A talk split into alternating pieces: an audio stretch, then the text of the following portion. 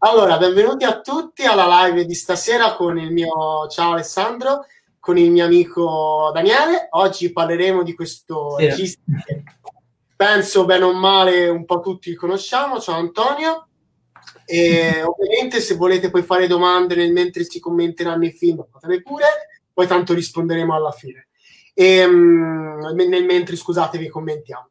E il regista in questione è Don Bluth, appunto, che bene o male conoscete un po' tutti perché ha fatto almeno due o tre film che ci hanno un po' tutti cresciuti, dalla ricerca della Valle Incantata, da Brisby a Fieve, eccetera, eccetera. Io lo considero, Daniele concorda con me, come penso sia stato uno delle persone che veramente hanno creduto nel potere dell'animazione, soprattutto quella tradizionale, perché poi purtroppo dal 2000, insomma, dopo anche la principessa Renocchio, l'animazione tradizionale in America è praticamente morta, eh, se non grazie agli orientali, quasi.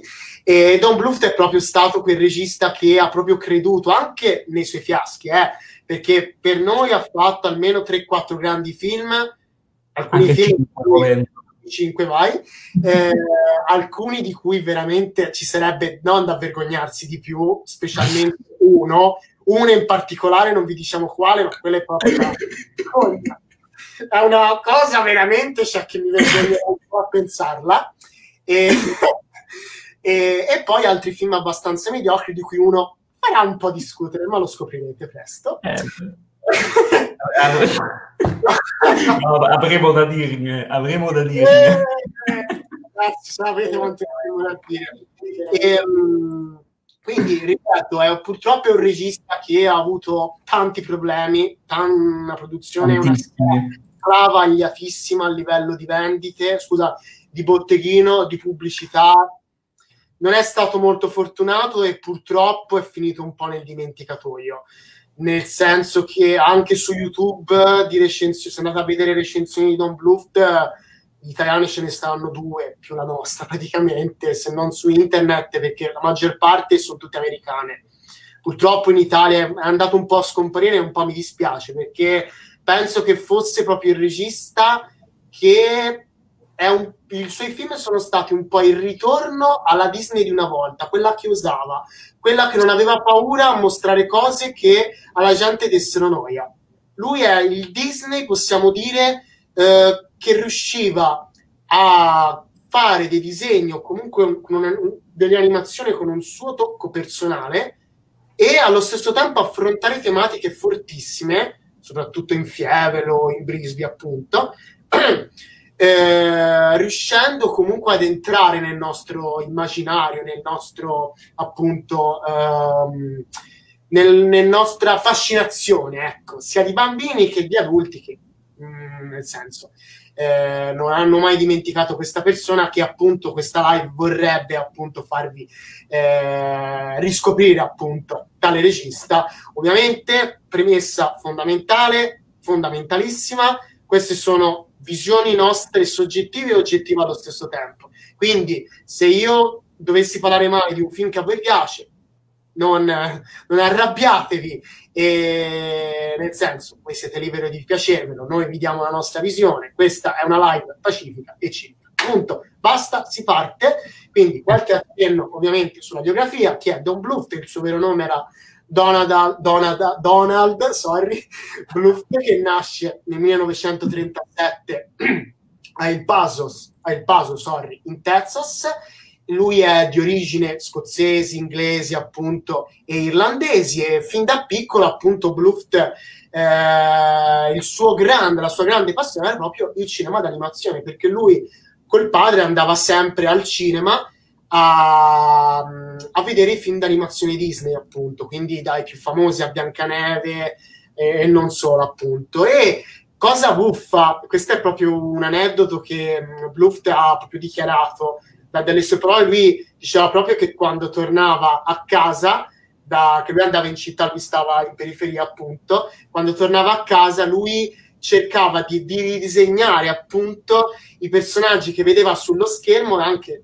diciamo quelli che si vedevano nei fumetti e buffa come cosa perché se ci pensiamo oggi per chi come me o come per altri appunto disegnano eh, oggi noi abbiamo il nostro computer i nostri cellulari appunto E, um, come si dice?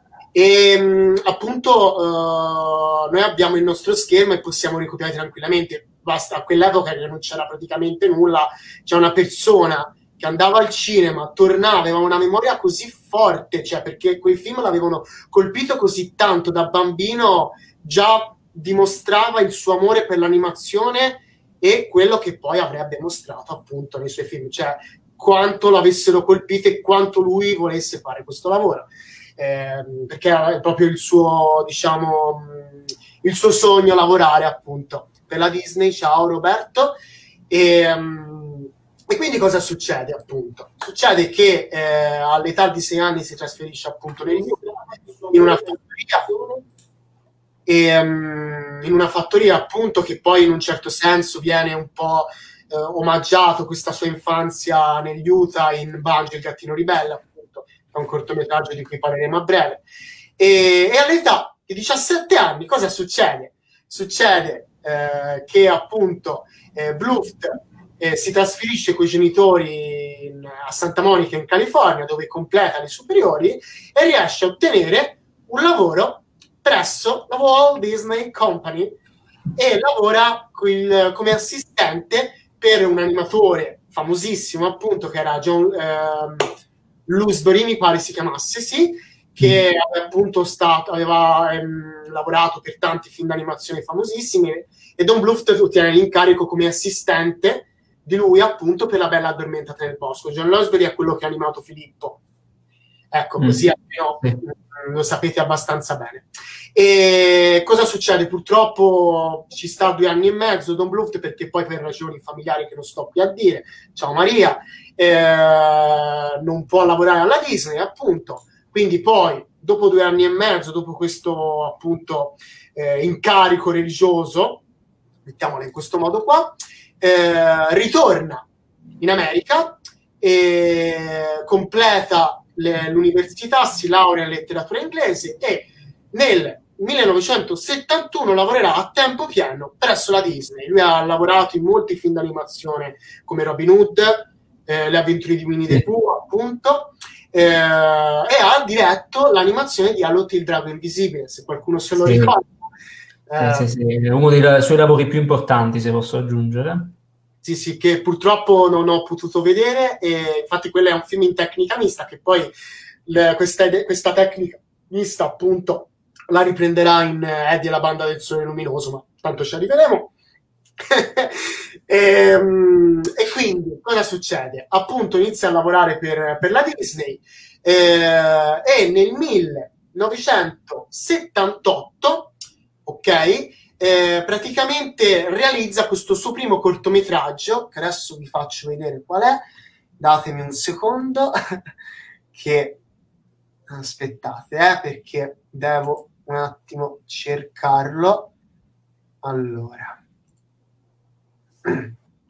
ok, allora, ok, eccolo qua.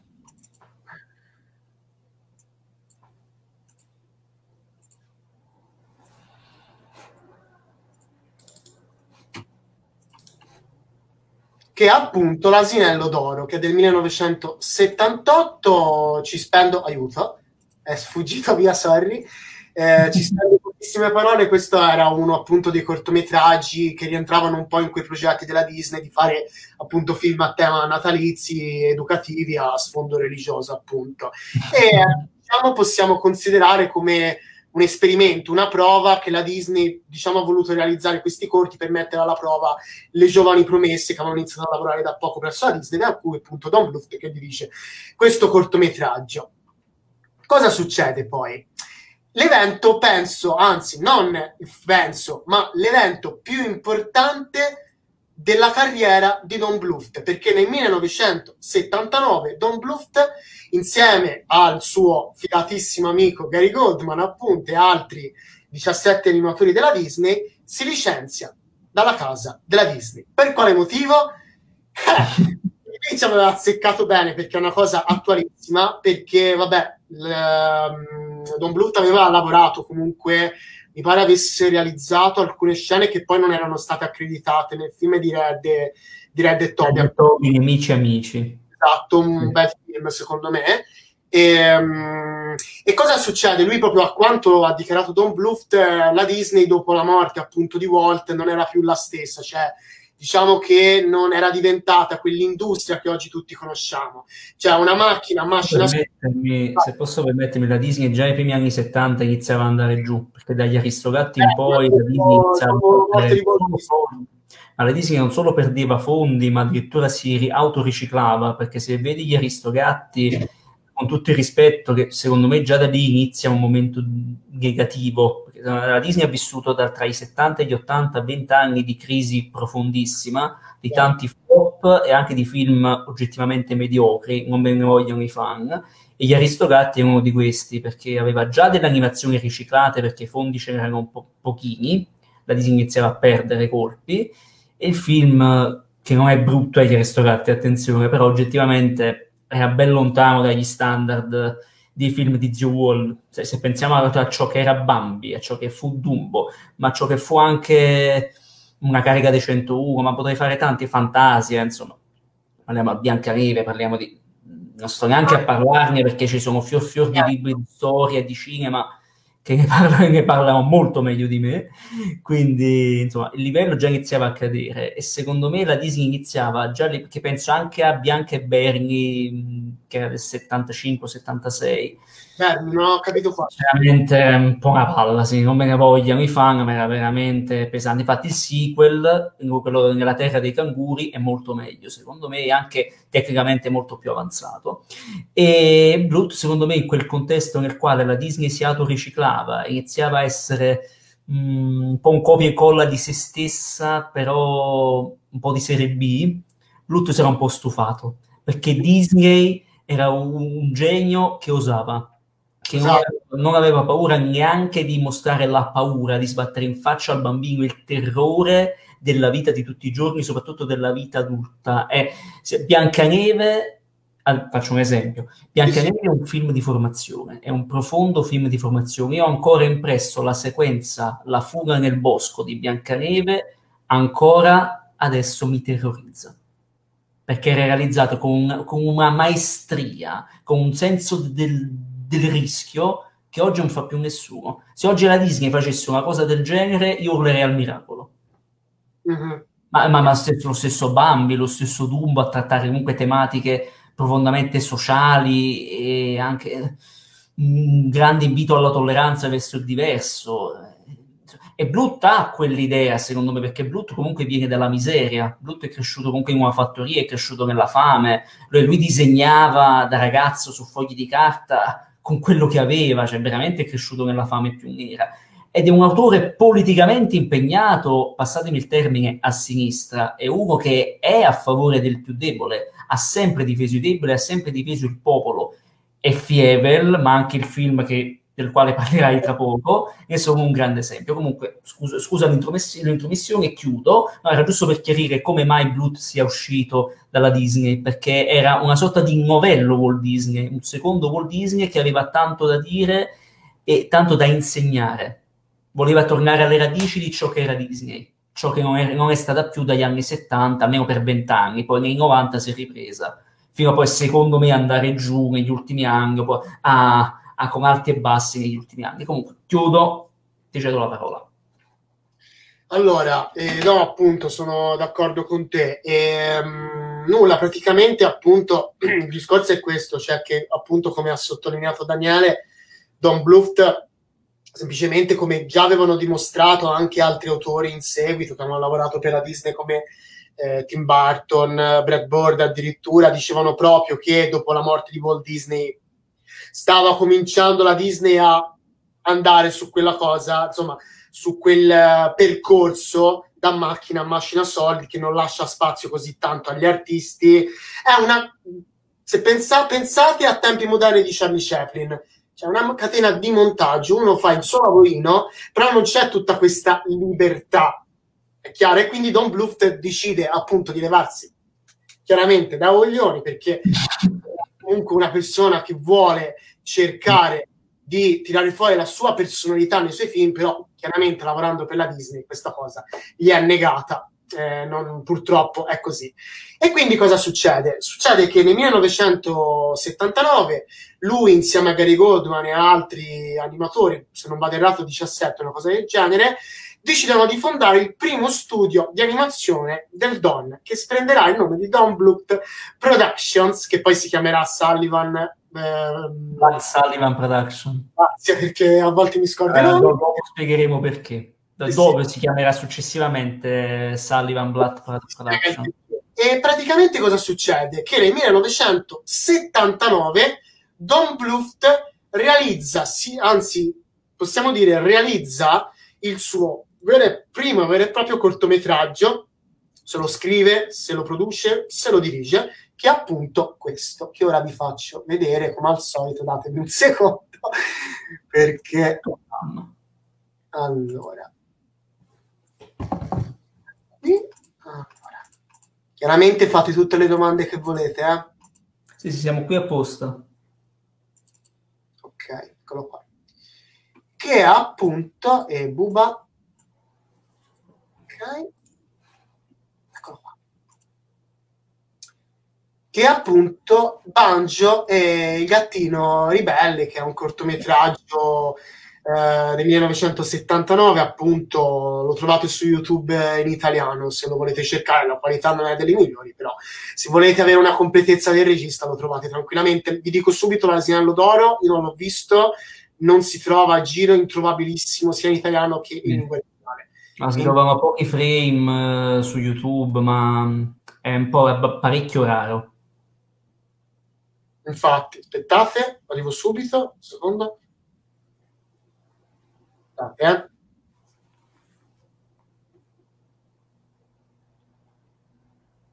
E, um, e, quindi dicevo, eh, realizza appunto, scusate ogni tanto guardo l'orario ogni tanto mi arrivano i messaggi e devo mettere il silenzioso.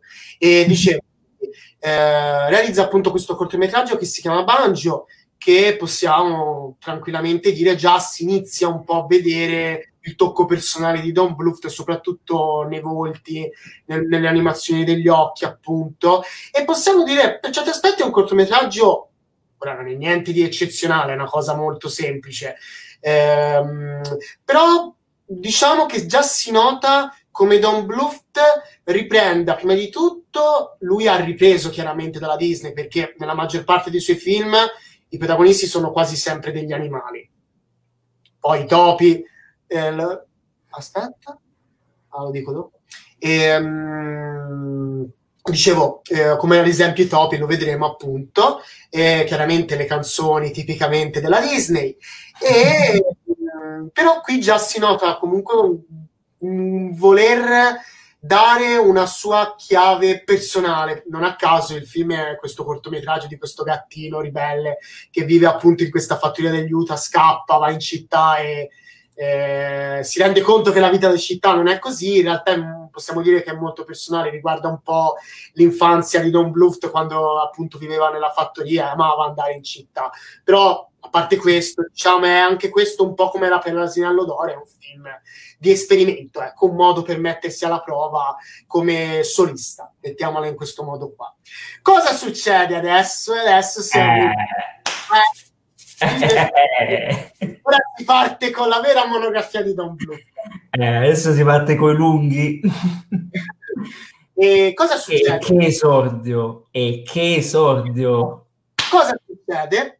Ehm, aspetta un secondo. Il personaggio a destra assomiglia un pochino al gufo di Ed della Banda del Sole. Ah, forse si riferiva a Banjo, probabilmente. Ok. Eh, buonasera, Rundel, non so se si pronuncia così, scusa. Eh, ok, comunque ce ne sono gli ospiti. Bene, bene, mi fa piacere. Comunque, a parte questo, cosa succede? Praticamente Don Bluth insieme al suo gruppo riesce a stimolare un bel budget, che possiamo dire, e nel 1000, vi dico subito la data perché non me la scordo sempre. 1981. Eh, scusa, 82, 1982. 1982 Don Bluth riesce a ottenere i diritti per fare questo adattamento animato di questo romanzo e un film in questione ve lo dico subito qual è, ovviamente devo andare a prendere la mia solita immaginina, perché purtroppo... Ah, eccolo qua, il mitico, bello, bello fatto bene. allora, ma qua me lo fa? Ah, ok. Ok, ok. Finestra dell'applicazione. Ok. E infatti nel 1982 eh, Buba scusatemi, scusate, è la prima monografia che faccio, quindi eh, ah, vai tranquillo, vai tranquillo, non ti preoccupare. Abbiate pazienza, siate buoni. allora, e quindi dicevo, nel 1982 esce questo meraviglia chiamata Brisby e il segreto di Nim. Appunto, il primo d'animazione della storia e lo dico tranquillamente qua è uno dei film che tra i cinefili è uno dei preferiti del Don perché se voi andate su internet tutti amano questo film alla follia lo amo anch'io eh, quindi lo preferisco un sacco e, però appunto eh, vi dico semplicemente appunto che è un film che purtroppo all'epoca non incassò tanto uscì nelle sale non dico che fece un flop, un flop disastroso, però ottenne, diciamo, un modesto ecco, incasso.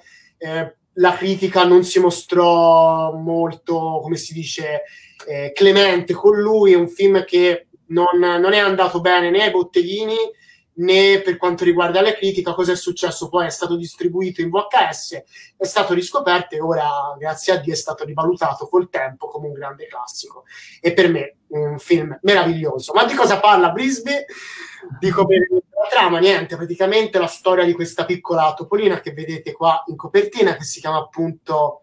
Ehm, Brisby, la signora Brisby appunto, che vive intorno di questa fattoria gestita da, questo, da quest'uomo, da questo insomma contadino con famiglia, che purtroppo il, lei è vedova, le è morto il marito da poco e ha questo uno dei suoi figlioli che è malato, sta malissimo, purtroppo poi si scoprirà che è una polmonite. Cosa succede? A un certo punto si viene a scoprire che il contadino è il momento di fare l'aratro, quindi deve lavorare i campi. Così, il problema qual è? Che per gli animali è un casino, perché soprattutto per la signora Bisbee che a casa, nei campi, se passa eh, l'aratro, stermina sia lei che tutti i suoi figlioli, appunto. E quindi eh, lei prova a, riesce a um, interrompere appunto l'aratro del contadino, però il problema è che questo contadino poi il giorno dopo lo sistemerà e si ritornerà al solito punto di partenza. E quindi praticamente gli viene consigliato, grazie all'aiuto appunto di questo corvo Geremia, eh, di andare a chiedere consigli a questo grande gufo, questo personaggio meraviglioso, iconicamente, che gli dice appunto che se lei vuole, ehm, insomma, l'unico modo è rivolgersi a questi ratti del NIM che vivono nel cespuglio della casa del contadino perché loro hanno la soluzione per spostare la casa della signora Brisby in un luogo più sicuro per evitare che l'aratro appunto eh, non uccida i suoi figlioli, soprattutto il piccolo Timmy che è costretto a stare a letto. Questa è la storia. Ora, cosa si può dire su questo film? Film per me, cioè, meraviglioso. Prima di tutto, si può veramente dire che è un film. Ora, partiamo da questo presupposto. Cioè, è un film, da quanto poi ha dichiarato anche Don Bluft, che vuole eh, riprendere, riprende molto la Disney. Non a caso chi è il protagonista? È un topo, guarda mm. caso. E quindi guarda cosa caso. interessante. Però lui, Blut, ha voluto riprendere molto, possiamo dire, le vecchie comunque fiabe Disney, appunto, eh, con gli animaletti appunto parlanti, però cercando di creare un film, una fiaba che riuscisse ad affrontare tematiche molto molto profonde e anche, possiamo dire, a volte veramente cattive e toste, sì. e lo fa con una semplicità, con uno stile delicato, le animazioni sono, almeno per me, meravigliose, appunto, il suo stile comincia a emergere soprattutto nei volti, i volti di Don Bluth sono sempre riconoscibilissimi, almeno secondo me. Tipo. Esatto. Tipo. E... A LED, passatemi il termine, terrorizzante per un bambino, è terrorizzante. Cosa? Non ho capito. Gli occhi del gufo sembrano delle lampadine a LED, detto molto volgarmente, ma sono di un terrore, se visto con gli occhi del bambino, sono terrificanti. Ciao, ciao Gabriele, benvenuto. Si parlava proprio di Brisbane. E, um, sì, appunto, sono d'accordissimo. Infatti, eh, il bello di Brisbane è per questo che poi possiamo considerarlo uno dei film più iconici, perché comunque in un'epoca in cui già comunque molti registi sperimentavano e cercavano di fare un'animazione un po' più adulta, vedi Ralph Baschi, ma ce ne sarebbero anche altri appunto. Genio, che genio Baxi! Madonna, Pop. Lo fa, però secondo me, a differenza di Baschi, che era un'animazione molto più difficile, era per adulti, per adulti ultra sperimentale e ultra folle. Scusa l'interruzione, perché Bugs era fuori di testa. Esatto. E Bluff riesce a creare una storia cupa dai toni cupi, però non abbandonando quel, quell'allegria o comunque quella delicatezza tipica dei vecchi film Disney. Ecco, possiamo dire che questo film era un po' quello che fece Walt Disney nei suoi primi lavori, Biancaneve, alla Bella Addormentata Film, che osavano, sia da un punto di vista tecnico che da un punto di vista anche di non mostrarti certe scene che dassero noia, perché qui in Grisby ci sono scene, io penso solo alla scena degli esperimenti, che penso sia una delle no. scene terribili in assoluto che abbia visto in un film d'animazione, non te l'aspetteresti una cosa del genere, mm. la lotta finale contro il cattivo che Mamma mia, quanto, quanto è assurda quella scena. E veramente ci sono tante tematiche che affronta questo film, dalla critica feroce che Don Bluth fa agli esperimenti sugli animali, alla fine, spoiler, mo, spoiler, in realtà il MIM è un istituto di igiene mentale, è un istituto che fa esperimenti sugli animali, essenzialmente, soprattutto sui topi.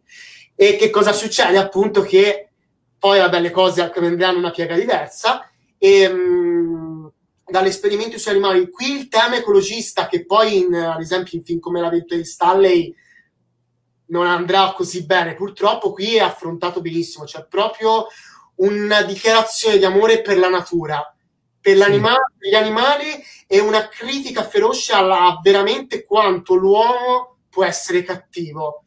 Cioè, quanto l'uomo può distruggere, cosa che succede anche adesso con i suoi macchinari a distruggere madre natura e poi comunque per certi aspetti richiama, mh, riprende anche un po', possiamo dire, Brisby anche una chiave molto orwelliana, richiama un po' la fattoria degli animali, perché se ci pensate la, la, la, la società dei ratti è molto orwelliana in quel senso, ci mm. sono il ratto buono, il ratto cattivo e poi c'è tutta questa idea del fatto che dei ratti, vabbè, non voglio dirvi altro perché non, se no vi spoiler. No, non ho spoiler. Perché non posso spoilerarvi nulla. Eh. Dovete godervi questo film che ha uno degli intro più belli in un film d'animazione con quel personaggio che è Nicodemus, che è, è un film. Fantastico. Ah, musiche, ma che musiche poi? Le musiche sono eccellenti, le animazioni sono perfette eh, i disegni sono splendidi. Eh, uno potrebbe dire, va bene, perché io sentivo comunque in giro, uno potrebbe dire, vabbè, qualche difetto di scrittura, perché comunque, cioè che poi in realtà anche se ci fosse, eh, non, non si sente questo peso ti devo dire la verità, forse c'è quella cosa del medaglione che non si capisce bene da dove. No, no, no, secondo me è proprio perfetto come scritto perché nella semplicità, scusa se interrompo, nella semplicità nella semplicità racconta quello che deve raccontare. I personaggi hanno un'evoluzione. Chi è stronzo si rivela stronzo, chi è buono si rivela, va avanti per eh, la, sua strada.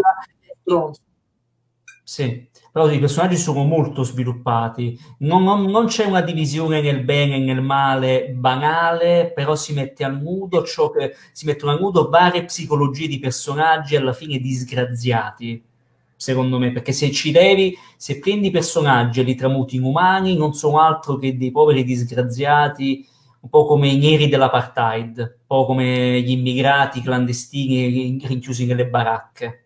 Che all'improvviso arriva una ruspa, all'improvviso li butta giù perché così, perché qualcuno dall'alto ha deciso che questi vanno schiacciati. Ma comunque se c'è... Era una componente fortemente critica politico-sociale.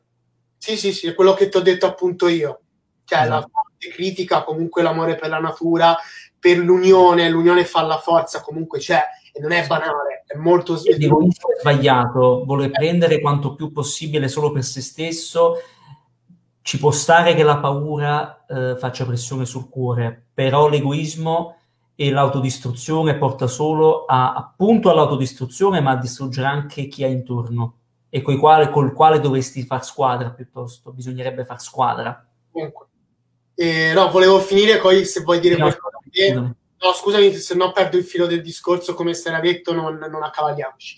E, ehm, quindi stavo dicendo, appunto, vabbè, bene o male ve l'ha spiegato tutto voi, e per certi aspetti c'è anche, almeno io c'ho, prima di tutto c'è una chicca interessante, che questa idea di Don Bluth di riprendere la Disney la si nota, perché eh, se voi guarderete il film ci sono due personaggi che sono praticamente fortemente ispirati a due, cioè... Eh, il coniglio sì. mm. e Caio sì. della Spagnoloccia, non vi dico quale, ma tanto lo vedrete voi, questa piccola chicca, però è così, è da buffa. E poi secondo me, come già mh, mh, si vedeva anche in film come Ladro del Ciabattino, cioè che alla fine il protagonista non è un eroe, il protagonista è una signora semplice, una signora come una persona comune, alla fine una topolina comune, che vuole semplicemente aiutare il suo figliolo a guarire. Non è che vuole compiere delle grandi impresone alla, come se fosse una fiaba vera e propria. Il bello è proprio che è un personaggio semplice con la sua semplicità riesce a vincere. È un po' come nell'Ade del ciabattino. Alla fine il ciabattino vince nella sua semplicità.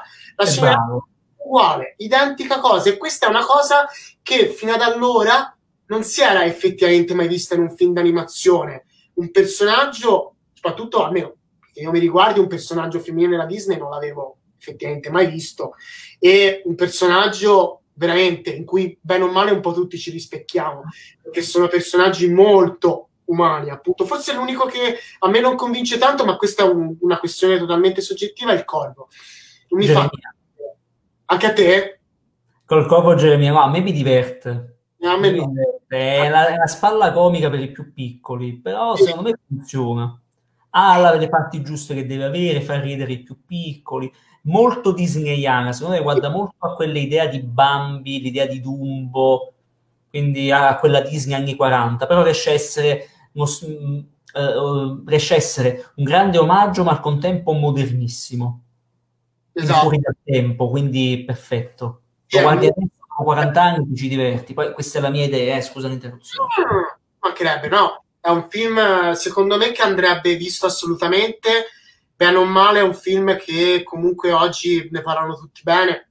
Nel senso, io ho sentito anche critiche che non è che sia condivise, con, le condivida tanto, nel senso che è un film un po' melenso, melodrammatico il Melò è fatto anche così, non è che tipo pretende tanto, mi sembra un po' una critica stupida, però vabbè. Eh, esatto. eh, quindi bimbi recuperatevi questo meraviglioso gioiellino dell'animazione perché qui veramente si sente tanto la voglia di fare di un regista e questo è un film molto sentito e si vede veramente tanto l'amore per il tradizionale. Qui si sente da tutti i pori con delle musiche bellissime, personaggi credibilissimi e una storia intrigante, affascinante che sa anche spaventare, come ci aveva abituato Walt Disney all'inizio. Sì. E con questo si chiude appunto la carriera, eh sì, la carriera. Dai. si chiude la, il film di, come ho già detto, appunto Brisbane non, non ebbe un grande successo, tant'è che mi pare nell'83 la casa di produzione di, di Bluth eh, era praticamente sul, sull'orlo, sul crollo del finanziamento. E esatto. cosa succede appunto poi? Continua pure te, Dani. Tocca a me adesso? Tocca a te. Eh. Vabbè, tocca a me, che cosa posso dire? Adesso si passa, vabbè, a parte il flop relativo del film, perché in realtà costò 6 milioni di dollari e incassò 14 milioni. No, per standard per il botteghino fu poco in un certo senso, però per quello che era costato in realtà era andato benone. Però non bastò a ripagare comunque la pubblicità, insomma, tante spese di produzione interne, quindi Bluff si ritrovò quasi sull'astrico.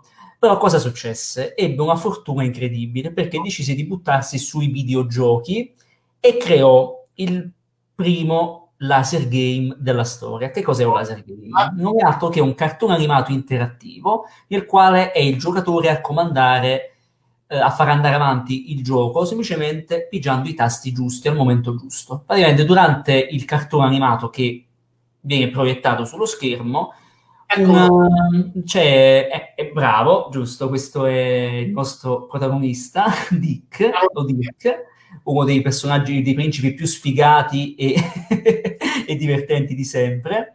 Insomma, durante la proiezione di questo cartone animato c'è un segnale che spinge, che dura pochissimo, un secondo tipo, quindi mette molto alla prova il giocatore. Questo segnale dà l'input al giocatore per far avanti, andare avanti il tutto semplicemente pigiando un tasto specifico. Se si sbaglia l'azione, il cartone si ferma e si riparte da capo e si va avanti così finché non si va avanti nel modo giusto. È un videogioco, un cartone animato interattivo e veramente originale, però non sto qui a parlarne perché veramente... Cioè, apriamo una piccola parentesi dopo, perché ora è meglio soffermarci sui film.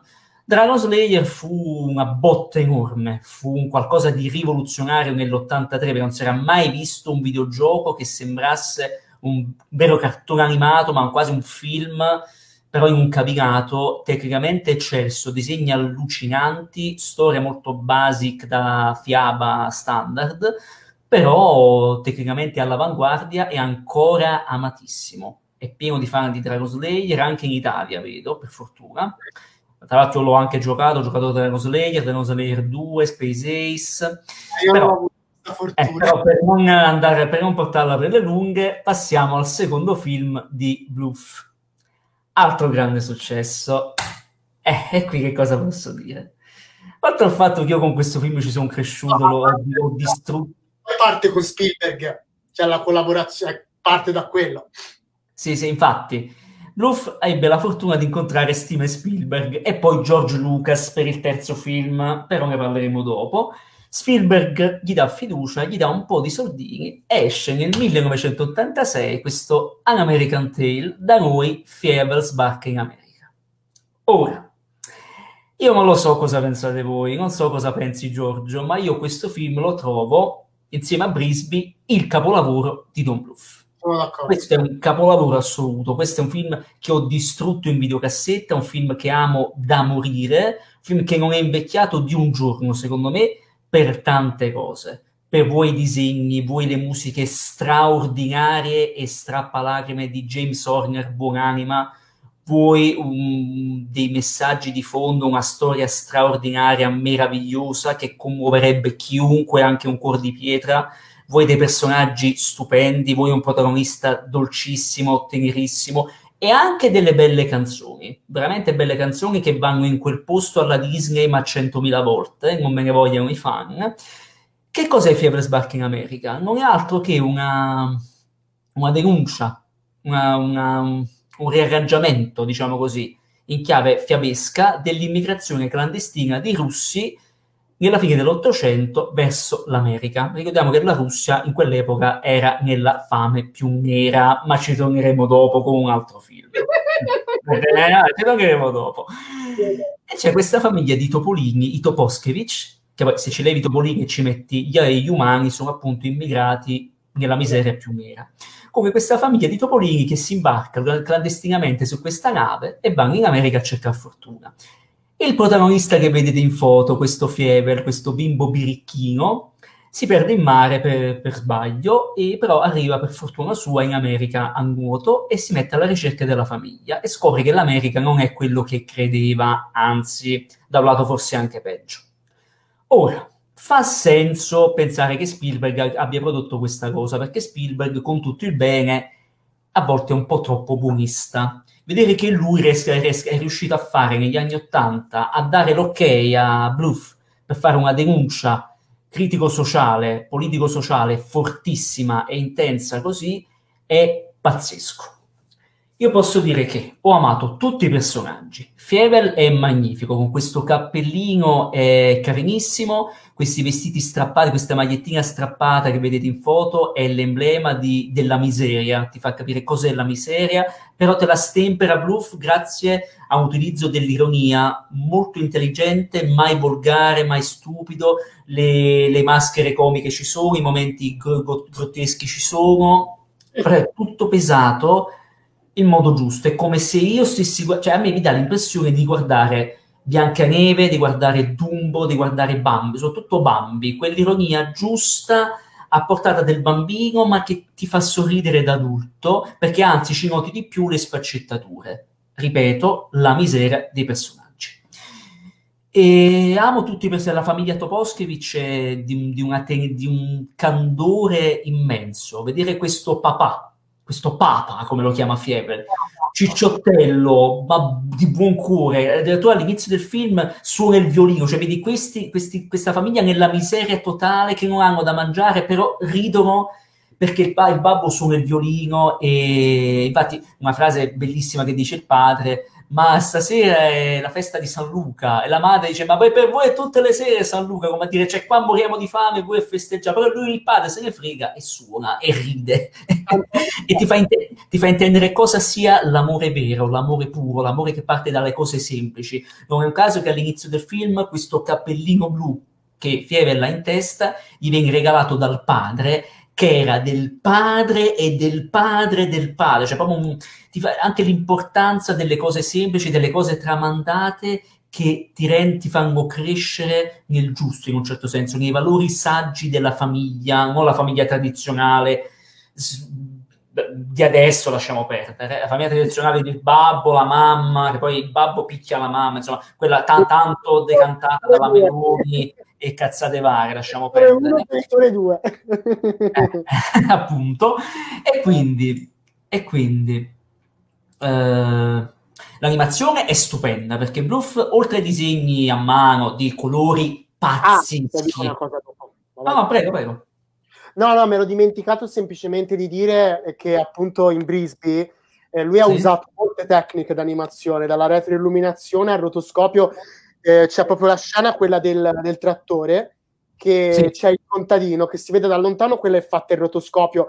Il rotoscopio, se, avete presente, se avete presente il Signore degli Anelli, è quella, insomma, che poi riprenderà anche in altri film come Anastasia, e anche il, la multiplane camera, che in realtà era la tecnica usatissima nei film Disney precedenti, che serviva per dare profondità agli sfondi con i personaggi appunto bidimensionali, quindi vai pure avanti, mi ero dimenticato questa cosa. Ah, non ti preoccupare. Allora dicevo, Fievel ha dei colori allucinanti, una messa in scena cupissima, penso alla sequenza nella quale Fievel casca in acqua e imma- vede questo, questa sorta di Zeus marino che emerge oh, dal mare. È una scena di, un te- di, una tensione allucinante, ti fa, cioè, ti fa intendere Bluff in quei due minuti come un bimbo guardi l'orizzonte un qualcosa di, che per lui è proibito, qualcosa di più grande di lui, è come, come lui, un bimbo guardi il mare, guardi il vuoto, guardi il terrore in faccia.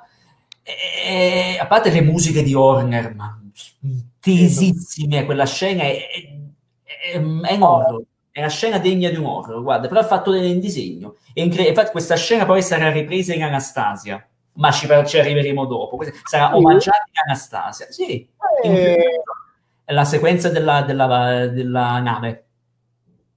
È vero, è vero, non ci avevo pensato. È, è stata omaggiata dallo stesso Bluffing Anastasia, però ne parleremo dopo. Okay. Il colore dello sfondo nella parte in cui sta dentro la bottiglia. Madonna, sì, la bottiglia! Madonna, quando Fievel casca nella bottiglia, bottiglia che poi viene, Madonna santa, Madonna, certo. quando viene, la bottiglia che lo porta appunto sulla nave dalla quale poi cascherà. E poi c'è anche quella oggettiva che vede la Statua della Libertà, meraviglioso. Ma no, ma, ma, ma i cori, i cori in sottofondo che hanno usato, che meraviglia, che meraviglia, di una, di una tristezza quella scena.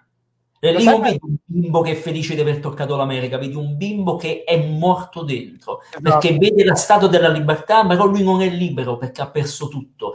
Esatto. Vedi in 30 secondi con due inquadrature, colori pazzeschi, disegni straordinari, un montaggio da 10 da premio Oscar, oh, è tutto perfetto, tutto perfetto come con la semplicità, col silenzio, con le musiche e con le immagini questo signore faceva cinema, questo è grande cinema, quella scena io non me la scorderò più, non me la scorderò, è magnifica. Quando arriva in America e incontra questo uccello francese, che anche lui è un immigrato, però ti fa anche lì... Poi guarda caso, che guarda caso in uh, Pollicina viene riciclato quel personaggio lì. Eh, ma, ma, malissimo, ma ne parleremo dopo.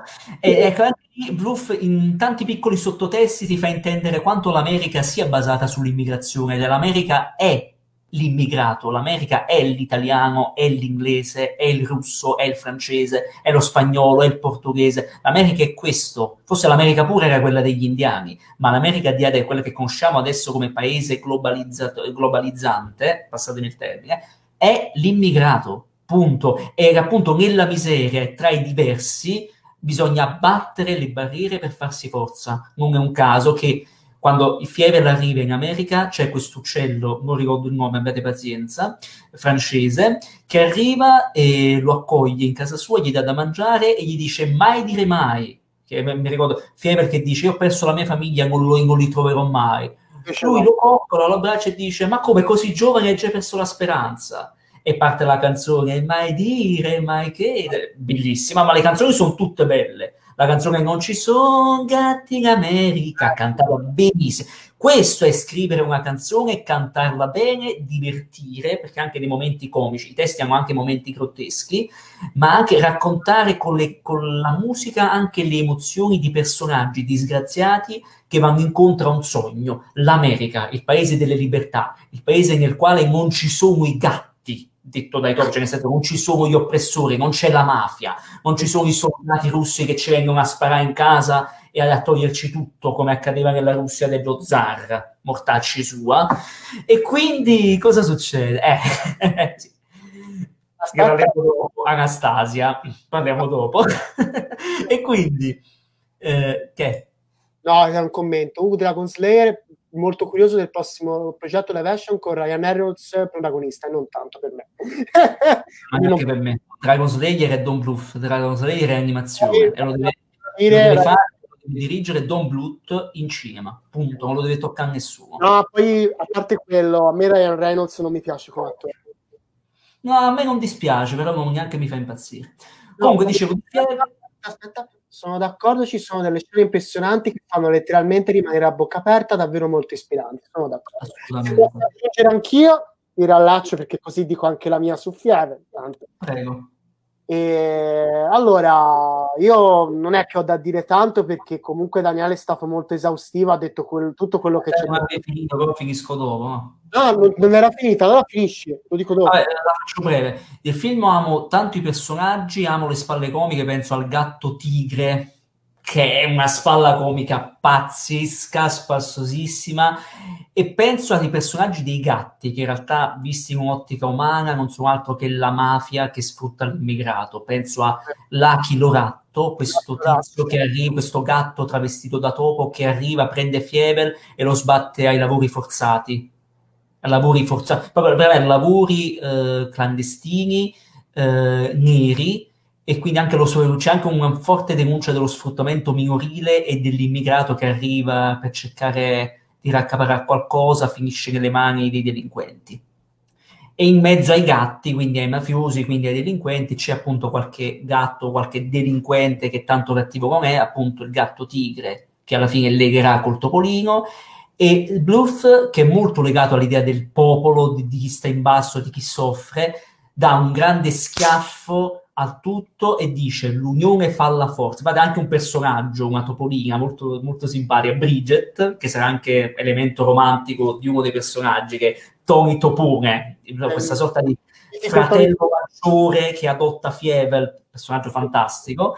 E tra l'altro ricordo che nel doppiaggio c'erano giovani doppiatori, c'era eh, Loris Loddi che doppiava Tony Topone. Loris Loddi per dire è stato Batman in Batman Forever, ha doppiato tanti attori, ha doppiato eh, il, film, il, film, The Doors nella, nel biopic su Jimi Hendrix. Ha doppiato Brad Pitt nel film Doors, ha doppiato tante cose, ha fatto anche tanta animazione. E poi c'era anche Ilaria Stagni, cioè Bart Simpson, che doppia la Topolina, che no, tante belle cose.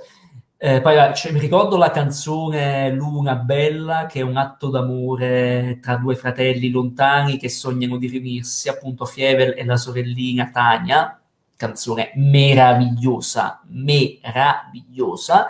E dicevo, per non perdermi, l'idea di Bluff è che l'unione fa la forza, che il popolo, soprattutto gli immigrati, chi soffre deve riunirsi e combattere gli oppressori. Non è un caso che tutti i topi, tutti i perdenti, passatemi il termine, tutti i poveri, vadano da Cassito Polonia, questa sorta di eh, eh, democratica, diciamo questa leader di un partito democratico, appunto degli oppressi, che decide di aizzare il popolo, aizzare i deboli contro gli oppressori. E c'è il momento fantastico sul finale del topone colosso di Minsk che cos'è quella scena? Ma che cos'è? Ma che musiche fantastiche? Ma che senso di ritmo? È una scena di... ma fantastica. E lì si vede anche la bravura, della, la bravura dell'usare le tecniche sperimentali, perché il topone colosso di Minsk è anche lì geniale l'idea che una leader di un partito ascolti un bambino, cioè Fiebre, che dice ma sai che facciamo un topo gigante per cacciare via gli oppressori? Quindi questo senso di di invito alla tolleranza, di ascoltare anche un bambino, che, l'idea che anche un bambino non sia uno stupido, ma anzi che abbia delle idee geniali, che si metta in tasca adulti e oppressori. E cosa posso dire? Quando entra in scena il topo colosso di Minsk, a parte che è realizzato in rotoscopio, e sembra uno stile di, di, di animazione pazzesco, sembra computer grafica, dei colori straordinari, musiche di Horner Madonna santa, ehm, ho i brividi, solo a pensarci ho i brividi. E poi Bluff però pigia tanto sulla cattiveria, pigia, pigia perché non ti dà, non ti dà il tempo di godere di un lieto fine che pam, ci sbatte un, sec- un doppio finale tristissimo, dimontetesissimo e poi pam, un terzo finale ancora e lì le lacrime si sprecano, non voglio dire cosa succede, tanti film l'avranno visto in molti, e chi non l'ha visto in ginocchio sui ceci recuperatelo immediatamente, si trova su internet, compratelo, supportatelo, il DVD non costa un cacchio, compratelo maledetti, scherzo, il finale magnifico, cioè è proprio un inno all'amore, un inno alla libertà, se posso dire, un inno alla speranza all'idea che anche il, l'ulti, l'ultimo, l'ultimo possa farcela, che possa farsi valere in una società giusta, costruita su valori giusti. Questo dovrebbe essere l'America. Chiudo il discorso, non ho altro da dire su questo capolavoro assoluto, perché è un capolavoro assoluto. Basta. Ok, quindi che siamo già a 55 minuti, quindi... Eh, lo so, mi sono lasciato andare, scusate. No, no, no, però nel senso, quando parliamo appunto perché sennò ci si sta veramente troppo. No, eh, però... No, scusatemi, scusatemi tutti, che quando amo un film... No, perché a me, non, a me scoccia interrompere, però... Se no, no, veramente... ragione, sarò più corto, scusami. No, no, no, no, mi scoccia eh, interrompere, però non importa. Comunque, eh, aggiungo qualche cosina io sul film e do la mia impressione. Daniele è stato super esaustivo, quindi nel senso, penso, spero di aver, che vi abbia convinto a vedere il film perché è veramente un bel film. Io, allora, per come la vedo io, cerco di farla in breve. Fievel, secondo me, è uno di quei film d'animazione che lo apprezzi più volte che lo guardi. Perché io la vedo sempre così. Ci sono quei film d'animazione come un Brisby che ti affascina subito, cioè subito, pum, ti arriva subito in faccia. Invece Fievel, alla prima impressione, almeno per come l'ho vista io, eh, eh, può non piacere. Più volte lo si guarda, più volte si apprezzano tutti i sottotesti, le trame. Film per me è meraviglioso, appunto. Eh, possiamo, potremmo dirlo, un po' un film alla New, York, alla New Hollywood, un po' come già facevano i grandi registi, perché comunque eh, mette molto in discussione certe cose, anzi certe contraddizioni che ha l'America, cioè America intesa come nazione democratica, quando non lo è l'America, è il paese eh, diciamo più aperto del mondo, non ci sono gatti, come metafor- metaforicamente vuol dire che eh, si sta benissimo, è un posto appunto dove non ci sono problemi, quando in realtà non è assolutamente vero. C'è quella scena meravigliosa dove mh, Fievel si ritrova con gli orfani, mamma mia, quella scena cos'è? Sì. Mamma mia, terribile, devastante, sono d'accordo. Eh, però, pur piacendomi Fievel, non, non ho quell'entusiasmo, quell'amore che hai tu. Nel senso che forse non, non lo so, forse perché te la, l'hai proprio, ti è entrato proprio nel cuore, cioè, oltre al fatto che è un film bellissimo, però non mi ha mai coinvolto così tanto. Pur... Quanto, diciamo. Come scusa? Non ti ha coinvolto quanto Brisby? Non quanto Brisby, ma forse perché mi, mi, aveva intrigato più la trama di Brisby che quella di Fiaver, nonostante sia una trama quella di Fiaver molto bella, molto toccante. Per i bambini è un film perfetto assolutamente. Però per uno come me no, non era proprio, non era, il tipo di trama non era proprio nei miei gusti. Cioè, a me piace, mi è piaciuto più Frisbee, però oggettivamente è uno dei migliori film di Don Bluth. Questo non lo nego a nessuno. Per me è un capolavoro assoluto insieme a Brisby, insomma, sono due, sono due pezzi grossi, secondo me. Siete bravissimi entrambi, grazie per le recensioni, ti ringrazio, mi dai... Grazie a te, grazie a te. Che ci sei seguirci perché ci dai man forte. Quindi chiudiamo Fievel e ora si passa al prossimo. Allora... Scusami se mi sono dilungato, adesso cedo la parola a te per questo terzo film, questo terzo cartone. Eh, ne parlo con molta con il cuore in mano perché è uno dei miei film d'animazione preferiti in assoluto. Cosa succede praticamente? Niente, Fievel è un successo non clamoroso, di più pensa che Fievel comunque è diventata la prima mascotte, cioè addirittura, pensate, non a caso ha generato poi tantissimi sequel che poi vabbè, né, né Don Bluth né Spielberg hanno avuto a che fare, no, anzi Spielberg ha poi prodotto il secondo seguito, però Don Bluth non l'ha diretto. Questo, sì, Fievel conquista, perché non è male, è divertente, però finché sei bimbo lo apprezzi, ma già in età adulta no. Sinceramente, lo riguarda con gli occhi del bambino.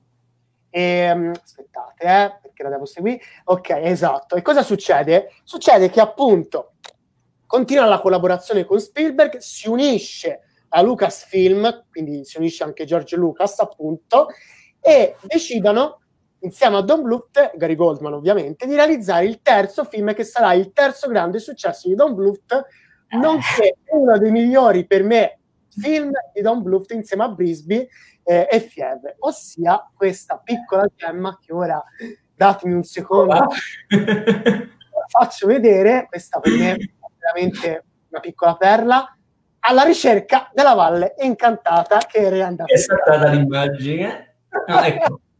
alla ricerca della valle incantata dell'M Before the Time, appunto, mamma mia, che bel film. E, eh, molto... Aspettate, ma ben venga Daniele, quando una cosa si chiama così tanto è normale che ci si lascia trasportare. Grazie, grazie Gabriel. No, eh, a volte posso, sono un po' lingua lunga, cioè mi piace parlare molto. No, grazie, grazie.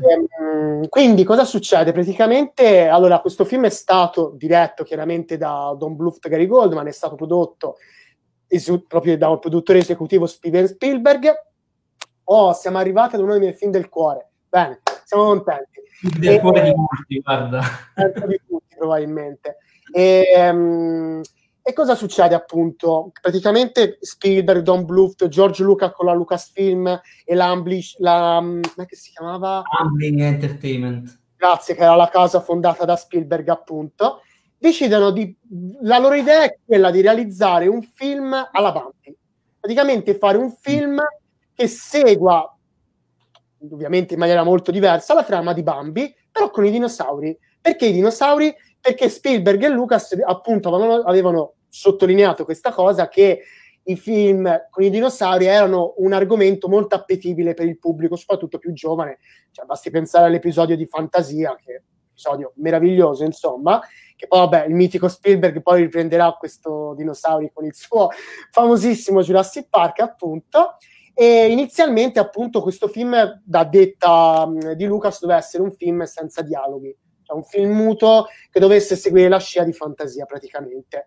Invece si decise, appunto, ehm, anzi lo disse proprio Spielberg, Don Bluth accettò senza problemi che invece il film doveva contenere dei personaggi che parlassero perché era un modo per rendere il più, diciamo, più appetibile e più vicino e anche più scorrevole, possiamo dire, agli occhi dei più piccoli, perché comunque questi sono film anche pensati per i bambini, non solo per gli adulti.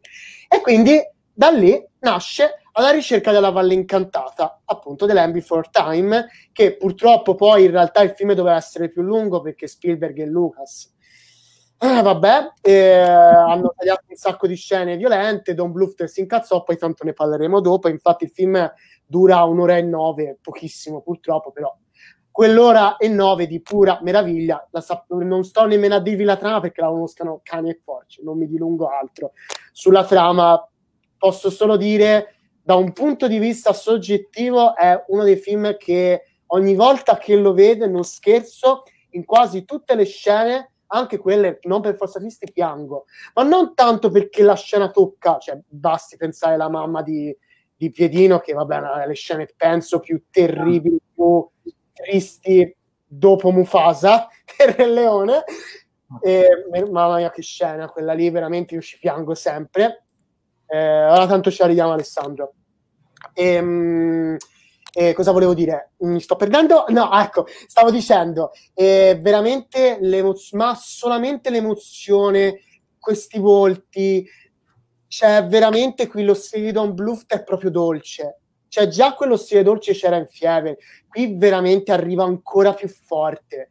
Ogni personaggio è fantastico, tutti. Sì. È un film che parla dell'amicizia e lo fa in un modo così bello, così potente, cioè l'amicizia non è, e badate bene, l'amicizia è anche unione tra persone diverse, perché questo film riesce a affrontare tematiche forti senza a volte farle pesare troppo. Le noti, soprattutto quando sei grande, c'è il razzismo, cioè basti pensare a quando Piedino vuole giocare con Trichi e c'è il pare di, di Trichi che dice no, Trichi, um, come si chiama la razza di Trichi, me lo scordo sempre, Mm, non me lo ricordo, perdono. Allora, che appunto dice no, guarda, non, loro, te non devi giocare con i colli lunghi, appunto. E questa cosa è palesemente razzista. Invece, alla fine, questi personaggi che sono di razze diverse, lo sottolinea anche il narratore, grazie alla forza di, di razze diverse, riescono poi alla fine, ecco grazie Triceratopo, eh, a riuscire ad arrivare a questa fantomatica valle incantata, cioè questa valle dell'Eden meravigliosa, quella scena, oi oi a quella scena quando si vede il, il, buio oscuro, si illumina la valle e quella musica di James Horner. Oh, no, ti giuro, ho i brividi pure adesso perché ci sto pensando. No, quella scena, ti giuro, mi fa venire i brividi tuttora. È di una meraviglia incredibile. Perché... Allora, ti giuro, i brividi anch'io. Mo che oh. ci penso, ma no. Quelle musiche. Oh, mi stanno venendo, continuano ad esserci brividi, oh, oh. eh, no, a parte gli scherzi. Eh, veramente è un film che riesce, anche qui Bluth osa tanto, la voce narrante, ecco, molto interessante l'uso della voce narrante che non è fuori logo come si vedrà poi, mamma mia, in Eddie la banda del sole luminoso, Qui la voce narrante adotta uno stile molto documentaristico, non è un caso che alla fine per certi aspetti la Valle Incantata è quasi, tra molte virgolette, una sorta di documentario. E ci sta benissimo perché riesce proprio a non essere invadente e a essere proprio eh, integrativa e didattica per i bambini, appunto. Questo è un film che andrebbe fatto mm. vedere nelle scuole, perché insegna cos'è la vera amicizia, cioè l'amicizia non è fatta di persone dello stesso sesso o della stessa razza, l'amicizia è fatta anche di gente che non ci assomigliamo. Rivendichiamo il fatto, se io sono amico di uno che per altro è diverso, è sbagliato, è giusto e la diversità qui viene affrontata tantissimo, una tematica che ritornerà nei film, Daniele è andato un attimo a fare una cosa, ritornerà nei film di Don Bluth, ma qui viene veramente mostrata con una forza incredibile, razzismo, diversità, amicizia, disegni, animazioni che sono splendide, le musiche poi penso siano il film di Don Bluth con le musiche più belle che abbia mai sentito. Veramente spettacolari. Denti aguzzi, che è il Tirez, appunto. È, uno, è uno dei cattivi più inquietanti, più spaventosi. Ci avevo il terrore da piccolo perché pensavo veramente che, che venisse fuori che avessi mai visto in un film d'animazione. Cioè, veramente una cosa fantastica. Qui veramente Don Bluth riesce ad usare come già la Disney usava una volta. E questo, ripeto, è un film che anche visto da grande ti scalda il cuore. Cioè, proprio ti fa tornare bambino e ti fa credere nel, nella forza dell'amicizia, dell'unione e che la diversità non è un male, ma è una cosa incredibile. L'ha insegnata Tim Burton e altri. La diversità è una cosa fantastica, punto. Scusate, ma deve essere così. Al diavolo di, tutti, di tutti quei politici, oh, di quei gent- la gentaglia che parla di immigrati di lì, lavoro rubato di là, eh, messicani di qui e cinesi di là. Andate a quel paese. No, Andate a quel comunque... paese perché c'è la, la, forza dell'essere umano è la, è la, nostra diversità, nel bene e nel male. Senza quella non si vive. A no, voglia morire. Scusate. Comunque, no, tanto quasi ho, ho praticamente finito. E no, cioè non c'è tanto da dire, è proprio un film di formazione. Mettiamola in questo modo, è un film che in quell'ora riesce a mostrarci dei personaggi credibili, perché anche il personaggio di, di, di Tricky è un personaggio fantastico. C'è una dura che in realtà è fragile dentro e a un certo punto ti fa una tenerezza. Cioè, sì. non odio nessun personaggio, tutti i personaggi, anche il mitico Dakey, che è ispirato all'animale domestico di Don Bluth, appunto, che bellino quel personaggio che non parla è bellissimo perché c'è quella scena in cui loro si picchiano trichi e piedine e lui è così che si va via, poveraccio.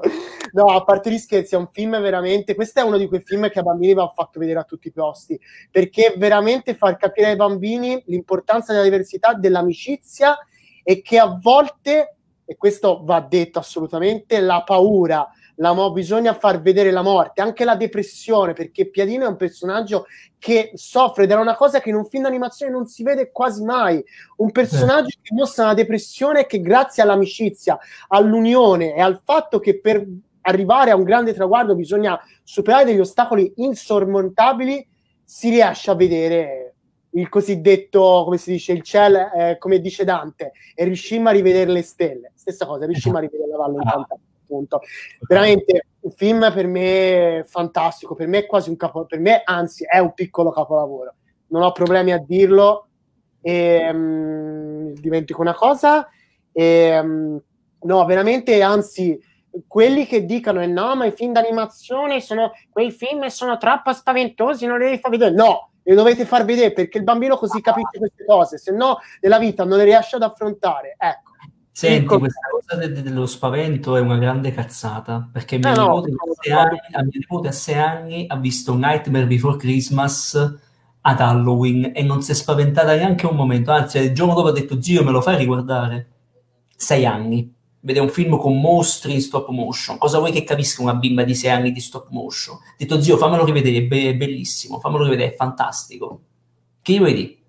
A sei anni apprezza quello, apprezza l'horror in un cartone animato e non si spaventa, rimane affascinata, ne vuole di più. E, e, perciò i, i, guai dei figli, chi rovina i figli sono i genitori che non sanno farlo, che non sanno educare. Quelli sono i guai dei figli, noi cartoni animati. Siete bravissimi. A pagare Peppa Pig e Dora l'esploratrice. la Valle Incantata. Infatti siete bravissimi, comunque mi state facendo venire la voglia di rivederli tutti. E poi c'è Michael che dice che è il mio film d'animazione preferito. Sono eh, contentissimo per te. Eh, chissà quanto altro avrebbe potuto dare ancora. Sicuro al 100% che le musiche dei sequel di Avatar sarebbe tornato lui. Eh, ok. Ah, vabbè, James Home mi manca un sacco. Io lo amo. Era un genio. tranquillamente con Hans Zimmer e altri.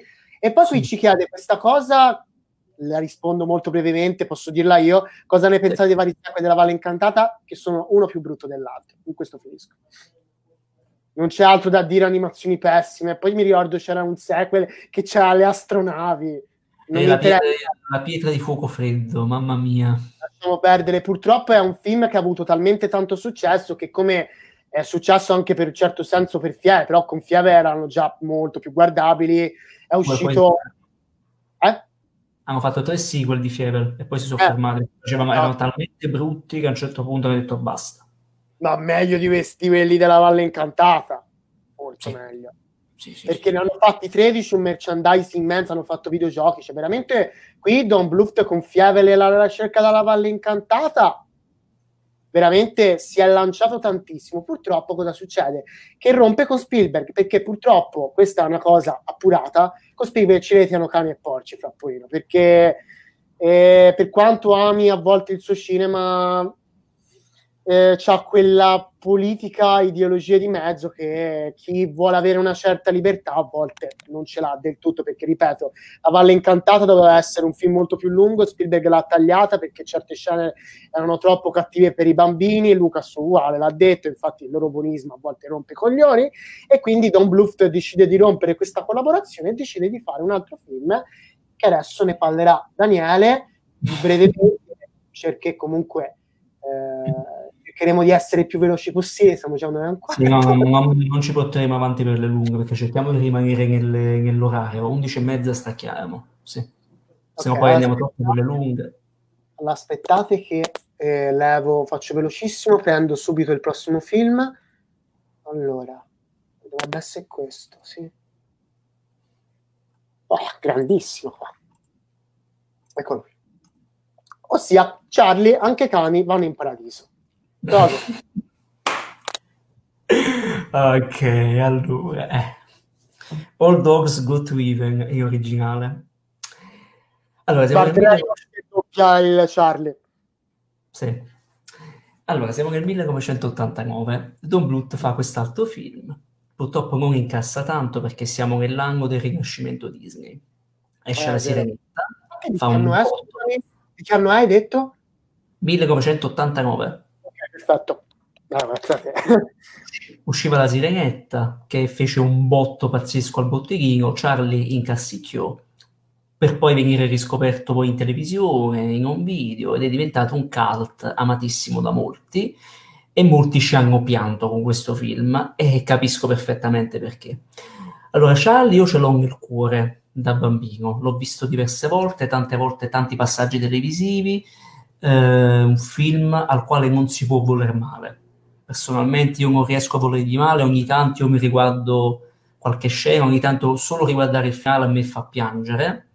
Eh, Gabriel, sono d'accordo, già solo a guardare la locandina batte il cuore. Io non ti nascondo che ho un peso qui adesso, perché veramente mi batte il cuore a, di, a pensare a questo film e ai pianti che ci ho fatto.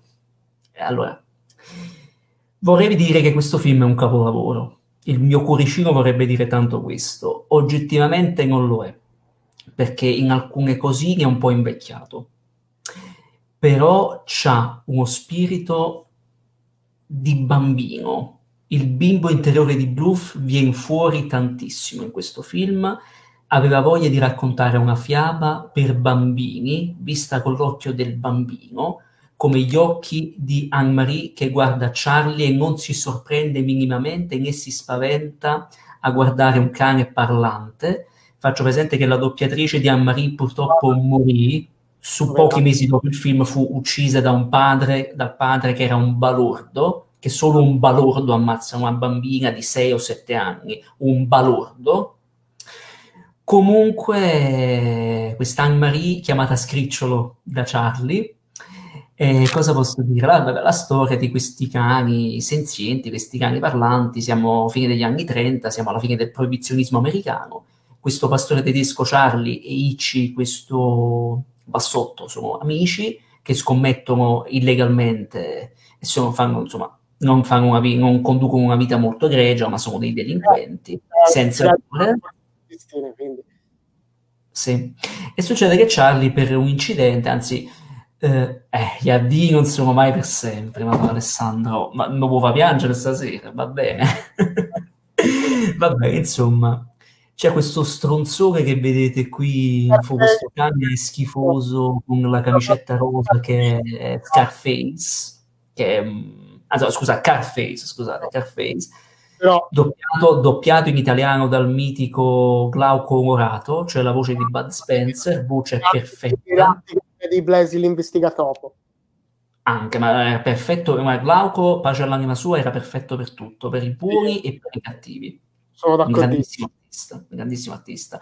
E Charlie era doppiato da Pino Colizzi, grande, grande voce di Michael Douglas, eh, Ice di Giorgio Lopez, maestro assoluto, ha fatto tanta animazione, ha fatto, era la voce narrante di La Valle Incantata, per dirne una. Sì, è vero, è vero. Esattamente. Insomma, questo Charlie che muore, va, viene ucciso da Carface, va in paradiso, però riesce con stra- lo stratagemma dell'orologio che rappresenta la vita interrotta. Puoi tornare indietro! Eh, bravo, che torna indietro, riesce a tornare indietro, però questa cosa gli costerà la dannazione eterna.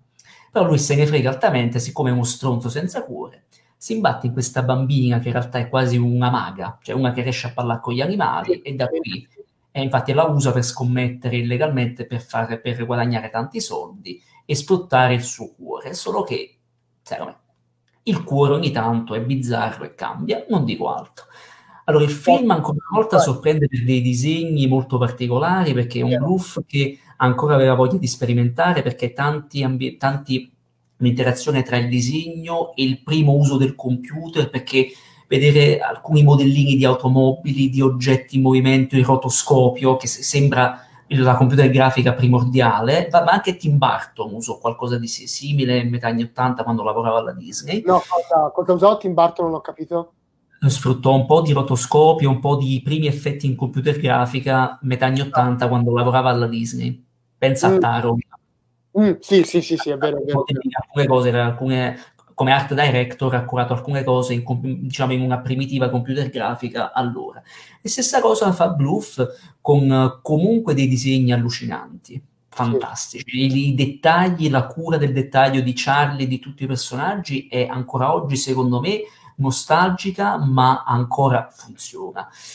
Uh, le musiche sono molto carine, i personaggi comunque sono a portata di bambino, però sono simpaticissimi. Charlie è di una simpatia e di una dolcezza infinita, nonostante lo si odi tanto, ma poi lo si ami ancora di più, secondo me, dal secondo tempo in poi. I c'è una grande spalla comica e c'è un senso del ritmo molto molto serrato, cioè un'ora e un quarto di, un'ora e un quarto di film racconta tutto ciò che deve essere raccontato, il film non è altro che una fiaba, è una storia di, una, una storia di, eh, di critica alla, non so come spiegarlo, parte, una, a parte, la critica al gioco d'azzardo, una critica al, all'egoismo che non porta altro se non alla morte, e cosa farebbe un egoista? Cioè rincarnarsi per continuare a fare di nuovo lo stronzo. Quindi una critica, cioè anche un, una messa in scena della sacralità della morte, di quanto la morte sia importante, di quanto sia la cosa più certa della nostra esistenza e bisognerebbe raggiungerla a cuor sereno perché appunto la, Bluff secondo me a, por- a, portata di bimbo dice che la vita non sono i soldi, non è il potere, non è l'egoismo, ancora una volta Bluff pigia, pigia, pigia sull'amore per il debole, non è un caso che Anne-Marie sia un'orfanella, sia una bimba tenerissima che soffre, si vede dietro a quel sorriso, in quel, dietro a quella innocenza, in realtà soffre tantissimo, sente tanto la mancanza di una figura paterna che in realtà vede in Charlie alla fine un papà. Parliamoci chiaro, più che un amico vede un padre, secondo me, un padre è quasi un fratello, cosa che Charlie capirà piano piano, lentamente. Ecco, è, è una storia di redenzione, è una fiaba su, che riflette tanto sulla redenzione, sull'esame di coscienza e appunto sulla sacralità, sulla sacralità della vita, l'importanza del rispetto del prossimo è una grande fiaba d'amore. Secondo me quella tra Marie e Charlie è una grande storia d'amore e di rispetto, anche di tanta sofferenza, perché Charlie comunque è uno stronzo. Una scena che secondo me è terrificante, quella nella quale Charlie si sfoga con Ichi per non ammettere di amare la bambina, si sfoga e dice a me me ne frega niente di quella macciosa, io la uso e quando avrò finito la sbatti come orfanatrofe. Intanto vedi, vedi in fondo, e qui l'utilizzo perfetto di, di, dell'animazione, vedi fuori fuoco, in profondità Anne-Marie malata, in fin di vita, in fin di vita, che scende le scale con questo pupazzo in braccio, con le lacrime, con una grande forza, tri- una scena tristissima, pupazzo che poi dopo due secondi perderà, perché poi lo perde davanti, insomma, davanti al portone d'ingresso dell'abitazione che la ospita, abitazione fatiscente, quindi ancora Bluff pigia sull'idea del, dei poveri, dei poveri che vivono da poveri e vivono solo chi soprattutto si arricchisce, lo fa, quando lo fa in malafede, vive sempre da povero e da pezzente nell'anima. È anche, Charlie è anche molto pezzente, secondo me. E... permettere di inoltrarmi e dire la mia? Una cosa solo e poi concludo. Il film secondo me funziona in un finale molto teso, un finale belle musiche, divertente, un, una, l'ultima scena è di una dolcezza e di una, di una bellezza incredibile, veramente incredibile. Il film non è perfetto, però come dicevo in alcune cosine, secondo me ha due problemi. Uno, in alcuni punti pigia un pochino troppo sul melenzo, pigia un pochino su, su voler assecondare, a voler accaparrarsi i bimbi a ogni costo, perché questi, questa bimba e questo cagnolino, i cani piacciono a tutti, le bambine, i bambini piacciono a tutti, quindi pigia molto su, su questa storia d'amore, su questo affetto, a, verso la fine un po' troppo.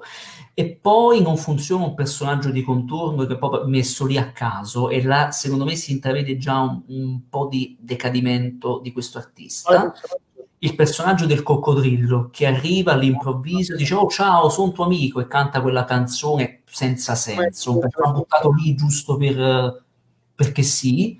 Quindi secondo me il film ha qualche problema di scrittura diciamo verso a tre quarti di film inizia a scricchiolare un pochino per quanto si riprende poi nel finale che ripeto commoventissimo e fantastico quindi si intravede un brutto che perde un paio di pezzi, Dopo che però ha ancora voglia di dire qualcosa e lo fa, secondo me, un po' in maniera melenza, un po' furbetta, un po' a portata di bambino, più, più semplicistica rispetto ai primi tre film, però lo fa bene, lo fa col cuore e quindi è alla fine Charlie una bella fiaba, un film cult assolutamente, capolavoro no, però assolutamente un film bello, bello, perfetto secondo me per i bambini e che ogni tanto può far tornare bambini anche noi adulti e farci piangere un pochetto. Infatti, bravo, no, bravo, bravo, bravo. E, um, cosa volevo dire? Uh, perdo. Uh, no, allora, cioè, questa piccola curiosità, a parte che comunque si vede che Don Bluft, secondo me il discorso che cominciava a perdere un po' i colpi, nonostante, ripeto, Charlie rimanga alla fine un film ben fatto, eh, un po' perché gli manca anche la mano di Spielberg comunque dietro. Sì. Secondo me un po' si sente questa cosa, non l'ho sottolineata io, è una cosa che la sottolineano tutti, è evidente appunto, perché al di là di quelle si può su Spielberg, Spielberg a livello di cinema non gli si può dire nulla su quel punto. È un mostro, un mostro di bravura Esatto. E, ehm, no, poi è interessante secondo me il fatto anche della bambina, cioè Anne-Marie, che ricorda molto sia per gli stracci che per il viso Biancaneve. Cioè, sì, proprio, assolutamente sì. Don Bluth ha questo, proprio questa, questa cosa che in realtà fa un po' in tutti i suoi film. Eh, questo amore e odio per la Disney. Lui riprende la Disney però è come se la cambiasse, è come se, non lo so, è come se io dicessi, vai, ti prendo la Disney, adesso, adesso sono io il vero, il vero Walt Disney, cioè adesso sono io che continuo la Disney, visto che ora la Disney ah. nemmeno sta perdendo i colpi, però diciamo che voglio far sì di creare, continuare quella Disney che non c'è più. Ecco, la tradizione, questo... quella esatto. tradizione però modo mio. Esatto. Ora, al di là di questo, io purtroppo non sono totalmente d'accordo con quello che dice Daniele su Charlie anche Canevano in paradiso. Eh, mi dispiace, ragazzi, vi devo dire la mia. Allora, oggettivamente il film è ben fatto, nulla da dire, cioè nel senso è ancora Don Bluth comunque ha ancora quel tocco diciamo eh, delicato, quelle tematiche forti che già in Fievels erano viste, quelle assolutamente intoccabili, cioè nel senso la tematica, la critica, la criminalità, il fatto che comunque il protagonista è un vero stronzo, cioè proprio una merda, si può dire, ok? Mm. Il problema da dove sta? L'ha già sottolineato, come si dice Daniele, però a me quelle cose me l'hanno appesantito tanto, cioè se comunque te Daniele appunto ci vai sopra, io purtroppo no, mi dispiace, perché è un film che vedi da piccolo, mi ci affezionai, ma rivisto oggi, no, mi dispiace, nel senso che in realtà il film per la prima parte funziona benissimo, la seconda no, mi dispiace, a me non ha convinto per niente, il finale di un melenzo non mi ha fatto piangere assolutamente, l'ho trovato super melenzo, buonista, moralista, proprio mi ha dato no e poi scusate, questa la devo dire, a parte il coccodrillo, a me il migliore amico di Ciao mi sta sul cazzo. Non lo patisco, non ce la faccio. Vogliatemi bene, ma io non oh, ce oh, cosa, non ho capito. No, ti dicevi del coccodrillo, ma a me il migliore amico di Charlie non lo sopporto. Un personaggio che io non, non mi piace per niente. O in- in- insopportabile. Cioè, proprio fastidioso. L'ho trovato un personaggio fastidiosissimo. Non me lo ricordavo così. E peccato. Peccato perché è interessante, cioè, a parte che Charlie comunque riprende molto la mimica, ad esempio, di Bar Reynolds, questo è proprio dichiarato, appunto. Peccato perché ci sono delle scene, quella dell'inferno, che sono magnifiche. Però il film... In Eh. un paio di punti pigio comunque sulla cattiveria, esempio la sequenza dell'incubo con Charlie che va all'inferno su quella barca sospesa Sì, su questo fiume. che doveva essere ancora più cattiva. Sì, sì, infatti fu tagliata, c'era addirittura Belzebù in persona e, e veramente sputava fiamme, faceva cose veramente... Infatti si trova su YouTube qualche reperto, cercatelo con le scene tagliate, era veramente sì? raccapricciante. Aspetta un Sì. secondo. No, però, nel senso, a parte questo, è un film che a me, non lo so, non, non mi, non mi scalda il cuore. A tratti lo trovo anche... Ci sono delle scene che, devo essere sincero, l'ho trovato un po' senza senso. A parte il coccodrillo, io mi ricordo la scena quella di loro che sono che fanno finta di essere quell'adulto, ma mi fa un po' ridere che nessuno si accorga di loro. Vabbè. Quello è un cliché da comica anni 30, parliamoci chiaro. quello è vero, però vabbè. E poi c'è tipo quel, quel bigliettaio assurdissimo e te dici, "Eh, beh, che cazzo, vabbè, lasciamo perdere il bigliettaio di merda. No, però mi dispiace, a me è un film che non mi scalda il cuore, l'ho trovato, mi ha proprio, poi anche a me le canzoni non... Cioè, quella canzone con i poverini mi dispiace perché comunque si va a toccare il discorso anche dell'essere orfani quando ci sono i cuccioli, ma a me quella canzone no. Eh, quel che è mio è tuo. Mamma mia, sopportabile, scusatemi, non ci posso Eh, fare ecco, nulla. forse le canzoni mm, funzionano e no. Ecco, se devo fare un'altra critica, le canzoni sono un po' me, un po' me. Un po' me. Comunque, a parte questo, eh, oh, soggettivamente a me non ha convinto, è un film che oggettivamente si, si vede che, che ha qualcosa che non va, cioè si sente che manca qualcosa, si sente che è un po' peggiorato, Don Bluth, però rimane comunque un bel film, cioè sicuramente da bambino a un bambino può piacere, ma da grande, da uno come me che comunque è sensibile, non è che sono cinico, a me non ha scaldato il cuore, l'ho trovato veramente facilone, eh, melenzo, vabbè, l'avete, ormai lo sapete, insomma, il discorso. Comunque leggo un po' di commenti che stanno arrivando. Vedo Gabriel Segesta che dice che ha un ricordo de- della VHS sopra lo scaffale. Non so se tu lo visualizzi. Aspetta che lo visualizzo io. Ok. Tanto un rimango- ricordo, ho un ricordo stampato dentro della VHS sopra uno scaffale che avevo quando ero piccolo. Ora non so più. Pure io avevo la VHS, però registrata. Registrai il film su Italia 1. Infatti, Io eh, l'ho so recuperato, Cosa? forse l'ho recuperato, ma de- quando ero molto piccolo, ma anni, anni fa, in vie poco lucide, non, non lo sto a dire qua. Vabbè, un po' ho capito che non andava bene, insomma, in vie non bel poco legali, ma a parte questo, eh, aspetta, mi piace ritrovarla anche se non è più possibile utilizzarla, solo come ricordo. Vabbè, io ho tante VHS che non posso più usare, le tengo come ricordo, sono pezzi da collezione per me. Ce n'ho alcune giù. C'ho quello del Gomino Notre Dame, ehm, ce n'ho diverse, poi ti faccio sapere. Eh, comunque, cosa succede allora dopo? Succede che appunto ehm, Don Bluth aspetta ci arrivo. Ora vi vedrete tanto ragazzi preparatevi preparatevi Oddio, non posso urlare perché eh, ho gente anziana. Però io posso urlare allora cosa succede? Praticamente vabbè Charlie che i cani vanno in paradiso ottiene un buon successo però non più quel successo di, di scusami di Fievelo della Valle Incantata perché si sentiva che mancava Spielberg e no, ottiene un buon successo infatti comunque poi eh, avrà anche un buon successo di un video hanno fatto mi pare due seguiti animati mi ricordo quello sul Natale e una serie tv che ho visto solo quello animato cioè, del, della... metà anni 90 che era le nuove avventure di Charlie cioè era Vabbè, con lui che t- riscendeva dal paradiso per fermare il demone. Era un film per cassetta. Però personalmente mi ci diverto. Aveva alcune sequenze che non davvero niente male. Però era un film di cassetta per bambini. Cioè, certo. Aspettate, eh. Quindi cosa succede? Praticamente niente, senza Spielberg lì. Allora, Don Bluth ditemi perché, vabbè, io una cosa del genere non, non so come ha fatto. Comunque, decide di fare questo film, che è ad oggi considerato uno dei film più bizzarri e più strani che lui abbia mai fatto, forse ancora di più di Stalle, probabilmente, oddio. Ci si avvicina, insomma, ed è Eddie e la banda del sole luminoso. Oh, madonna. Oh, eh, era in originale Rock and Doodle, mi pare. Eh, Dani, Rock and Doodle in originale. Cosa? In originale si chiamava Rock e Doodle, mi pare. Rock and Doodle. Rock and Doodle. Okay, sì. perfetto.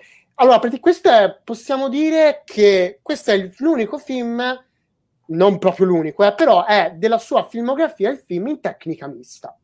Già comunque Don Bluth aveva diretto la, l'animazione di Elliot il Drago Visibile, che era un film appunto in tecnica mista, e decide di fare questo film in tecnica mista, anche se poi la tecnica mista non è che sia sfruttata così bene, e si vede veramente poco del, delle scene in live action, appunto, e tantissimo in scene animate. Di cosa parla Eddie, la banda del sole luminoso? Allora, è un po' difficile raccontare questa trama. Cioè, non, non, saprei da dove partire. Semplicemente si rifà in realtà una fiaba, una leggenda popolare di questo gallo. Eh, a ridere. Chantecler, chi pulisce più di Chantecler, insomma, lui. Eh, no, no, ce la faccio, ce la fa a parlare di questa storia. No. Ah, questo Chantecler, che praticamente ha questo gallo di questa fattoria che da, smetti di ridere, non riesco a parlare Dani. Già è difficile parlare di questa stronzata. Comunque infatti da Gabriele lo sottolinea bene ma chi è sta cosa? ora tanto ci arrivo Gabri stai tranquilla. Ma che sta cosa? Ricordo di aver sentito il titolo però boh, ora tanto te ne parlo.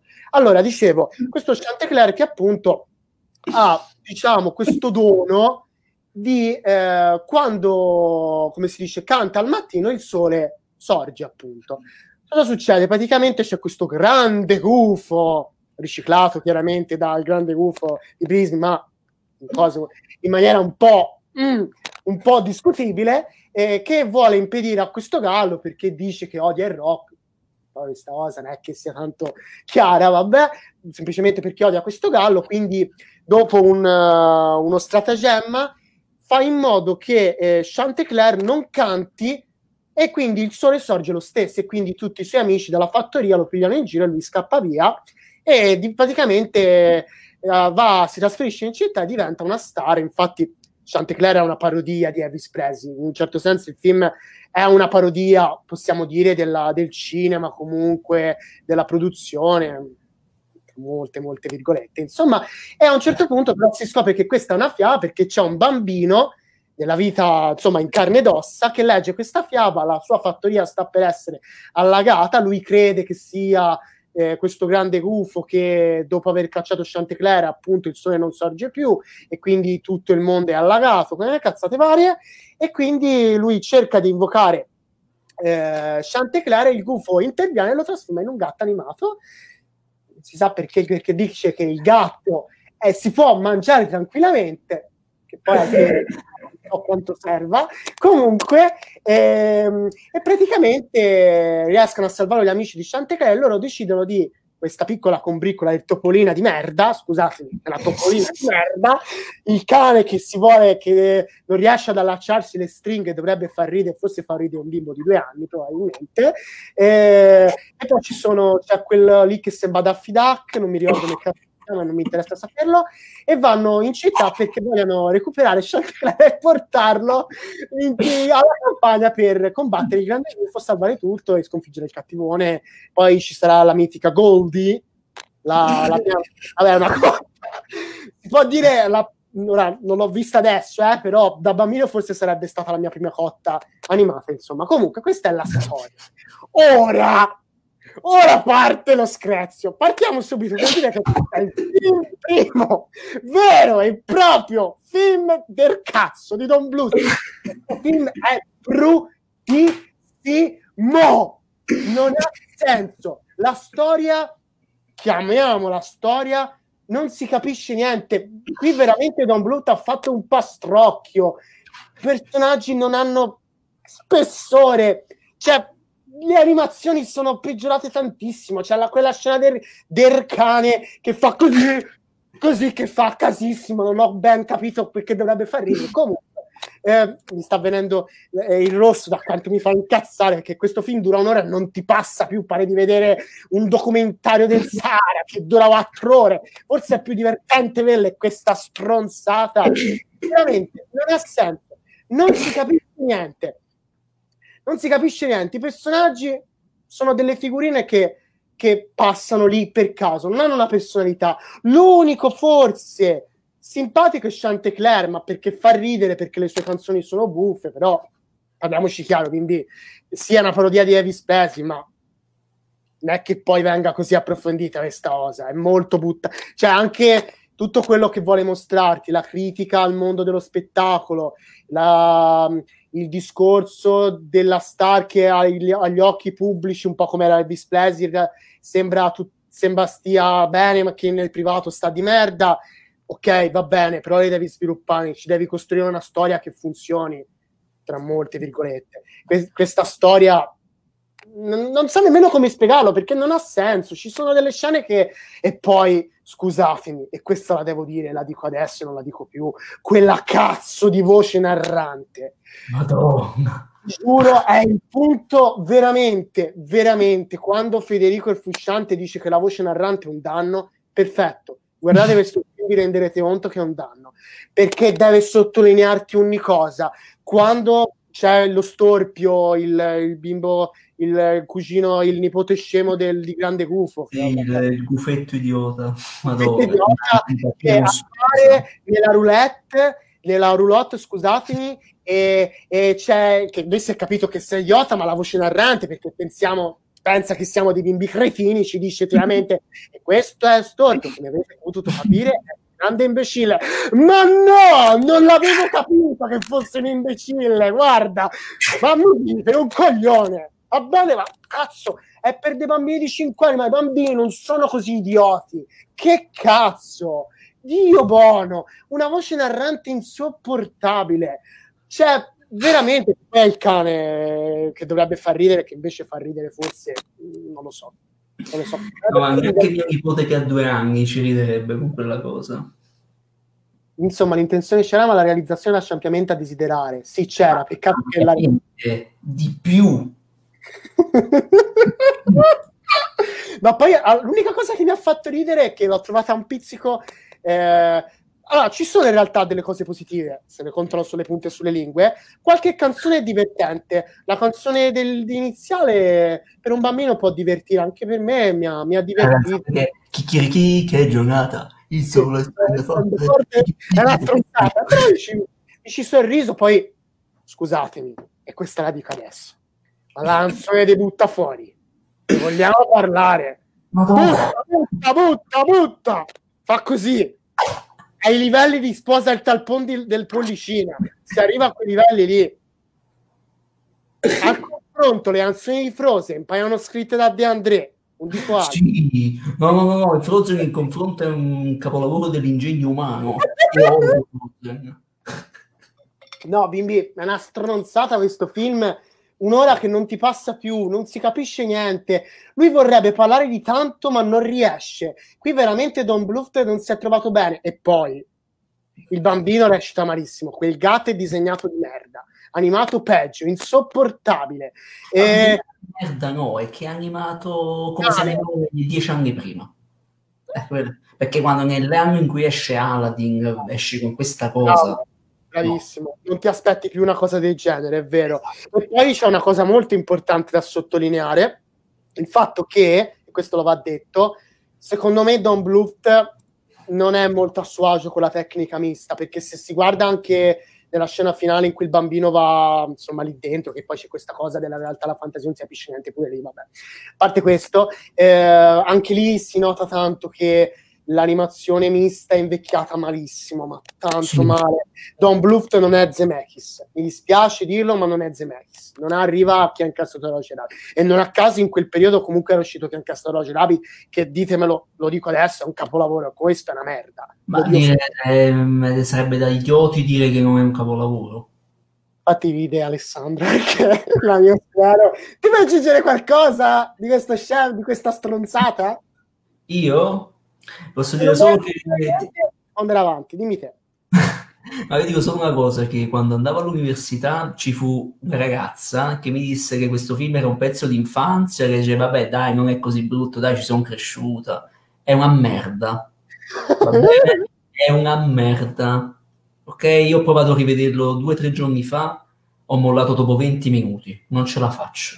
Battute scritte da un decerebrato, canzoni senza senso, doppiatori in Italia bravissimi, il doppiaggio italiano è fatto molto bene, solleva il film. Eh, si arriva alla fine veramente proprio con l'atta alle ginocchia, le sequenze comiche non fanno ridere, la sequenza, la zoomata nell'occhio del bambino e, e lui che si autoproietta nel suo stesso cervello ma che cazzo è scaduti si è fatto brutto. Che cazzo è? Non ha senso quella scena, non ha proprio luogo. È, senso, è un film senza senso. È scritto senza male. Ma qual è il problema? È che è male, peggio scritto di merda, dialoghi stupidi, non, non fa ridere. Ci sono delle. Anche se la scena, quella del produttore, che molti hanno detto che ri- dovrebbe. È una stronzata quella. Che dovrebbe ricordare a, a, a Eisenstein, il produttore, con il discorso delle. che lui. Beh, ah. No, non c'entra niente, però c'è quella adesso che dice a Goldie appunto, se vuoi potresti, port- potresti andare nel mondo dello spettacolo e si capisce palesemente a cosa si riferisce. No, ma cosa dici? E poi anche lì, scusami, lei, al, a lei non gli sta simpatico lui, però è gelosa, però se ne innamora. Sì, certo, ci credo come... Guarda, la profondità... Eh, guarda, un oggetto sotto mano. Ah, la profondità... Aspetta, lo. Questo, questa bottiglia, questa bottiglia, vedete? Vedetela bene? Questa ha più profondità di quei personaggi se leggete bene c'è scritto l'acqua è vita per tutti, salva lo dalla plastica, ha più personalità. La profondità di questa matita, la matita una volta temperata finisce... Questo è il film. Eh, Eddie è una matita però scadente di merda, senza manco il gommino, proprio di quelle scadenti da un centesimo e manco dai cinesi trovi. E poi parliamoci chiaro, il titolo italiano fa cagare, più bello il titolo originale, è veramente brutto questo titolo. Eddie sì. la banda del sole luminoso. Vabbè, ma ti dico solo questo film è stato distribuito da De Laurentiis, da Aurelio De Laurentiis, oh. che lo spacciò come film Walt Disney. Disse, eh, il film diretto da Don Bluth, un grande artista della Walt Disney. Non capisce una sega. Partiamoci. Ma uno che produce Natale sul Nilo, Natale a Miami. A punto mi sai la curiosità di vedere tanto... De Laurentiis è un produttore, per l'amor di Dio, no, certo, certo però cioè, uno di cinema ne sa pure. Però, insomma, eh, basti vedere i film che ha fatto. Insomma, non visto Natale, a Miami, non dico Basta. altro. Con bordi di siga che mangiano i coglioni alla vaccinara, non dico altro. Parliamo di questi film qua che se no veramente... No. Eh, direi di andare avanti perché voglio arrivare a Anastasia. Sì, mm. sì, mi la curiosità di vederlo, tanto per Guilty Piso. Lo trovi su Kili a 3 euro. Se vuoi vederlo, io. No, no, guarda, non, non vale manco due centesimi. L'ho visto due volte perché volevo avere le idee chiare. Sono stato un pazzo. No, guarda, in realtà si trova il DVD, però ti direi, guarda, non si promuove la, pir- la pirateria, non si promuove, però scaricalo, perché non merita un centesimo. No, non merita nulla. Comunque, dopo Eddie, Mm. A cosa si arriva? Comunque parla pure tu. Eh, no, io non voglio di niente su Eddie, non voglio di niente, vorrei passare a, vorrei arrivare ad Anastasia perché là ci sarà da ridere. No, infatti Anastasia è già più conosciuto, quindi uh-huh. stringiamo e andiamo al prossimo film. Cosa c'è dopo? Parleremo dei più grandi fiaschi di Don Bluth, perché il prossimo comunque tocca a te, non tocca a me adesso. Ok. Dopo Eddie mi pare che c'è Te lo dico subito, eh. Perché c'è Stanley dopo. No, c'è Pollicina. Oddio. Se vuoi dire poche cose, poi ne dico qualcosa io, ma cerco di fare veloce. Infatti, vai, eh, introduci pure cosa succede. Però l'immagine su sfondo. Vai. Aspetta, dammi un secondo che cerco Tumbelina, Tumbelina, dove sei Tumbelina? Tumbelina, Tumbelina. tumbelina, tumbelina il principe del cazzo. Te lo odio quel principe. No, vabbè, qua qualcuno ci odierà perché Pollicina pure è un piccolo cult, eccolo qui. Pollicina, Vai, 1994. Cosa qua, perché qui si inizia nel periodo di decadenza forti di Don Bluth. No, ma qui siamo veramente ai livelli proprio di, di demenza senile proprio avanzata, secondo me. Eh? Allora, mi rendo conto che Pollicina è un film che è passato tanto in tv su Italia 1, ricordo i sabati sera, le domeniche pomeriggio che lo davano così come nulla fosse. Mi rendo conto che tanti l'ho visto anch'io t- tante volte. Infatti lo guardavo così distrattamente, cioè, ah, sta facendo pollicino. Ah, sti cazzi. Cioè, veramente, già da bambino mi faceva, mi, mi annoiava, figurati adesso. Cosa posso dire di Pollicina? Mi rendo conto che per qualcuno è un cult, mi rendo conto che a qualcuno possa piacere. Con tutto il rispetto per tutti, questo film non ha senso di esistere, almeno non nel 94, quando era uscito Il Re Leone. Con una bomba del genere non puoi uscire con questo coso che sembra partorito negli anni 40. Perché la storia di questa fiabetta, di questa principessina alta così, che nasce da un fiore, adottata da una mammina, da una signora in carne, che ha il gattino, il cagnolino che gli fa compagnia, insomma, questa pic- piccolina adottata da questa signora che trova questo principe delle fate che arriva così a cazzo. Così dice: Oh, come sei bella! Non ti farò! Scusate. Dice, oh come sei carina, sposiamoci. Questo è il film. Arriva uno, un principe delle fate, oh come sei bella. Dai, domani ti vengo a prendere, si va a casa e ci si sposa. Solo che succede all'improvviso, arrivano dei rospi, a caso, dei rospi, rapiscono questa qui, la portano a, a disperderla, diciamo, la portano ah, a perdere. Il cane, è inquietante per cane, mamma mia. Inquietantissimo. Portano questa qui a, a disperderla nella natura ed è da lì il viaggio di questa per tornare a casa. Nel frattempo ci sono dei ranocchi, c'è un ranocchiolo, un ranocchiolo ispanico doppiato da Francesco Pannofino. No, il doppiaggio è favoloso, il doppiaggio è favoloso. Eh, sì, il doppiaggio è fantastico, doppiaggio, perché i doppiatori italiani sono i migliori al mondo.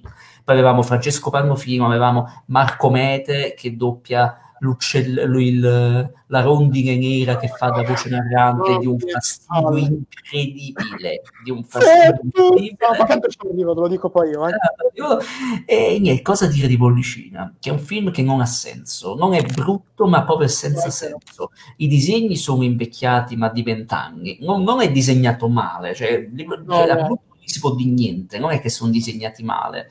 Che l'animazione è vecchia la storia non ha senso, sembra una fiaba uscita direttamente da, dalla Disney degli anni 40-50, sembra Cenerentola di serie B, fatta proprio male, i personaggi non hanno spessore, non hanno veramente spe- pollicine di un fastidio incredibile.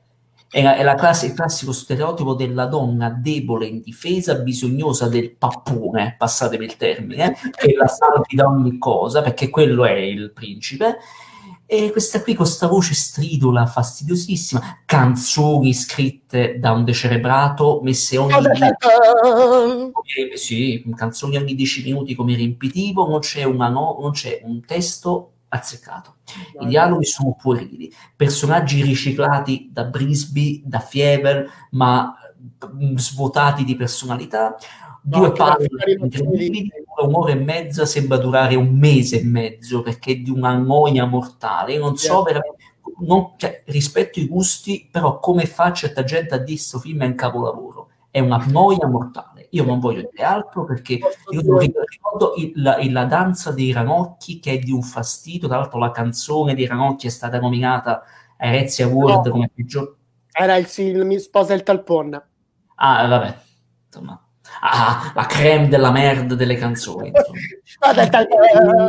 Vabbè, questo è Policino è questo. Policino è due palle così. Infatti, mi ricollego a questo perché a me dispiace massacrarlo perché è un film che guardavo sempre da... Cioè, io lo vedevo veramente tanto. Io ci sono cresciuto con questo film, però mi dispiace dirlo, è veramente brutto.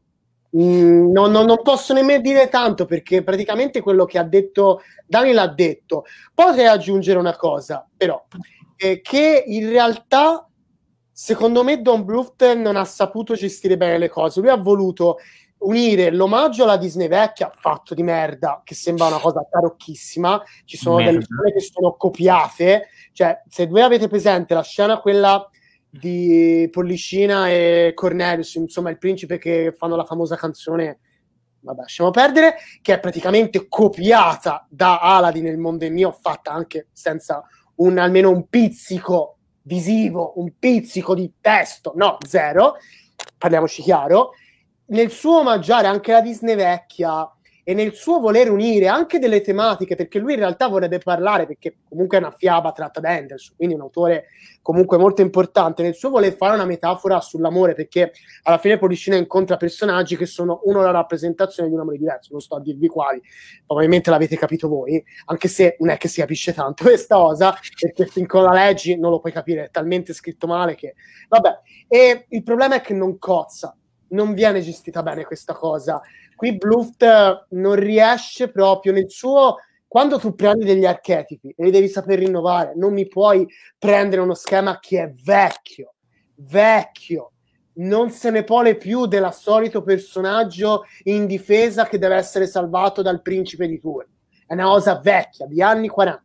Questa cosa oggi non funziona più. E esatto. negli anni 90, in un periodo in cui la Disney si era rinnovata, una cosa del genere era vecchia e sepolta. Infatti, ma pensa già, Jasmine già era un personaggio nettamente superiore. Una, eh, una sì, ma anche una Mulan.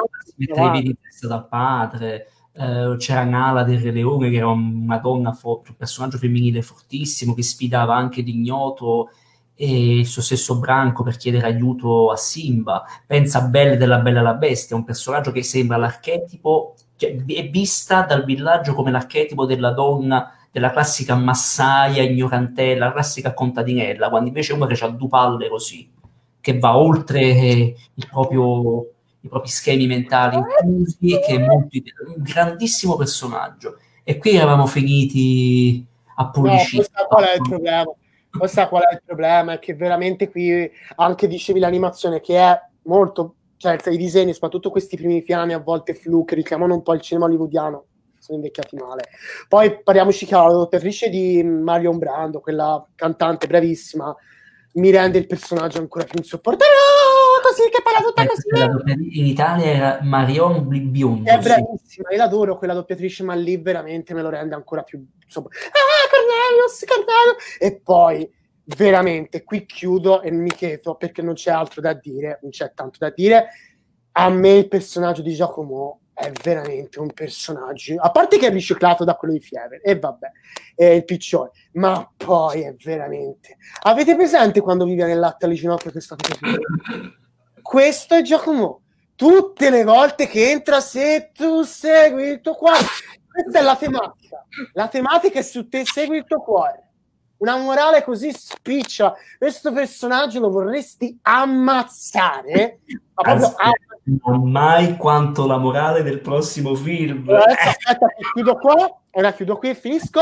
Per arrivare alla fine, avete presente il disagio che vi ha lasciato? Probabilmente l'avete visto tutti voi, Midsommar dalla sala, era un disagio voluto. A me questo film, eppure ci sono cresciuto e mi dispiace, mi ha lasciato un disagio da quanto era zuccheroso e smieloso. Non ne potevo più. Veramente sono uscito ero così ero, ero svuotato, ti giuro mi aveva svuotato l'anima questo film. Mi dispiace perché cioè, ci sono affezionato un po', però il film è una merda. È brutto. Fatto venire la prostatite. esatto. Però cosa succede? Succede una cosa bruttissima. Ah, tra l'altro, questa la dico subito, non la, lo chiediamo più. Pollicina, il prossimo e Juve all'inseguimento della Veda Verde sono film che hanno avuto un successo, no, hanno avuto un insuccesso terribile. E cosa è successo? Praticamente questi tre film, per essere completati, perché non c'era abbastanza soldi per completarli, Don Bluth ha chiesto aiuto a un finanziatore di Hong Kong per completare appunto eh, questi film qua. Questa è una curiosità appunto, perché se no questi film non si sarebbero... No, oh, infatti. Via disco lo ha disconosciuto. Esatto, e si arriva, penso, al film più brutto, ma proprio più brutto che abbia mai fatto Don Bluth, perché se Eddie era, bru- era faceva cagare pure quello, però qualcosina per un bambino ci poteva stare, almeno aveva una trama, seppur fatta di merda. Aveva ah, questo non c'ha manco questa, e vi presento, se ve lo metto, eccolo qui, mamma mia mi sento male, devo parlarne proprio io, oddio voglio morire. Le avventure di Stanley. Addio. Ciao Daniele. Allora, cosa dire di, questa, di questo film che chiamarlo film sarebbe riduttivo? Io dico questo. Bravo, grazie. Allora, veramente non vi voglio dire la trama perché è semplicemente questo troll che in questo mondo grigio di troll dove tutti trasformano in pietra, lui invece trasforma in fiori, non si sa bene perché. Allora questa regina, che è una palese insieme tra Magamagò e Ursula, ma fatta ancora più inquietante, veramente orribile quel personaggio, lo spedisce per punizione nella città più grigia dove non crescano le piante, New York. Ma dove? Dove? A, a Central Park. Una merda. E cosa succede? Lui va a finire lì, ma in realtà i fiori crescono. Ma guarda caso, guarda caso lui con un tocco, anche una pietra, dei cattivi di un imbecille. No, questi cattivi sono veramente imbecilli, non hanno senso. Vabbè. E incontra questi due bambini. Oh, io mi sento male. Allora, questa è la trama e poi fanno cose. Non... E vabbè, poi alla fine c'è quel finale terribile. Mamma mia. Allora, da dove iniziamo? Prima di tutto non è una storia, perché la storia non c'è. Sembra scritta da uno in preda a una crisi epilettica, cioè da un trip.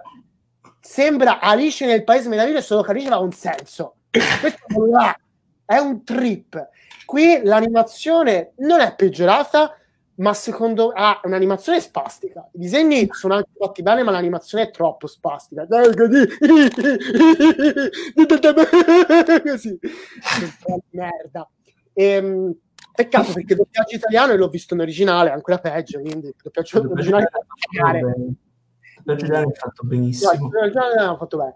E ti ripeto, nel senso, ehm, la, mi sto perdendo da quanto è stupida questa storia. Ehm, praticamente Io, che palle questa storia di merda cioè praticamente non ha senso l'ho ripetuto mille volte non ha senso no, non, è, non, è, un film non è un film i personaggi film, non esistono i personaggi non ci sono questa veramente eh sì ha più personalità questa bottiglia infatti c'è scritto l'acqua è vita vedete una personalità questo manco ce l'hanno personaggi, ma poi mi dovete dire, ma come fanno due bambini a uscire di casa? Come fanno ad aprire la porta con la governante? Che non hanno manco 5 anni, vanno a giro e nessuno gli dice: Ma dove andate voi bambini? A New York! E vanno in un Central Park dove a un certo punto non si capisce non la gente. c'è nessuno, tra l'altro, non c'è nessuno a Central, a Central Park. Ma e questi giocano. Cioè. E trovano questo troll che non capisce una sega poi c'è quella citazione veramente alla Alice nel Paese Meraviglia, se la doveva mettere in su per il, ben, per il culo, perché quella citazione è brutta. Quei fiori fanno... Ho gli incubi dopo aver visto questi fiori. Aspetta, ah, ciao Gabri, grazie per... Eh, non ti preoccupare, tanto la salvo qua. Ciao bello. Ciao. Grazie per, per averci seguito.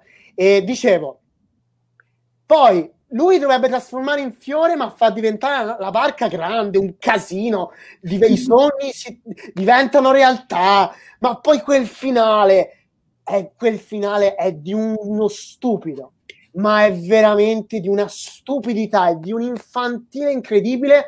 Ve lo spoiler, tanto non vi perdete nulla, me ne un cazzo. Nel finale, loro vabbè sconfiggano i cattivi che sono veramente, non esistono, la, cioè veramente il villain che dovrebbe essere la parte più importante del film non c'è perché questi cattivi non sono nemmeno villain, è un insulto. Al confronto il gran gufo di Eddie diventa, non lo so, diventa Scar. Ho detto tutto. Ok. E, ehm, nel finale eh, praticamente Charlie, salvano Charlie e sì, Charlie, buonanotte. Stanley. Ehm, Stanley, quel cretino lì, quel rincoglionito totale, insopportabile, fastidiosissimo personaggio così idiota. E, è così inquietante perché l'animazione poi è spastica è troppo. Eh, io sono Stanley eh, e tu che così parlo. Ma poi è troppo inquietante per dei bambini, è troppo grottesca. Non ci sta. E poi quel finale. Praticamente lui cosa fa? Lui trasforma New York, rende New York piena di fiori.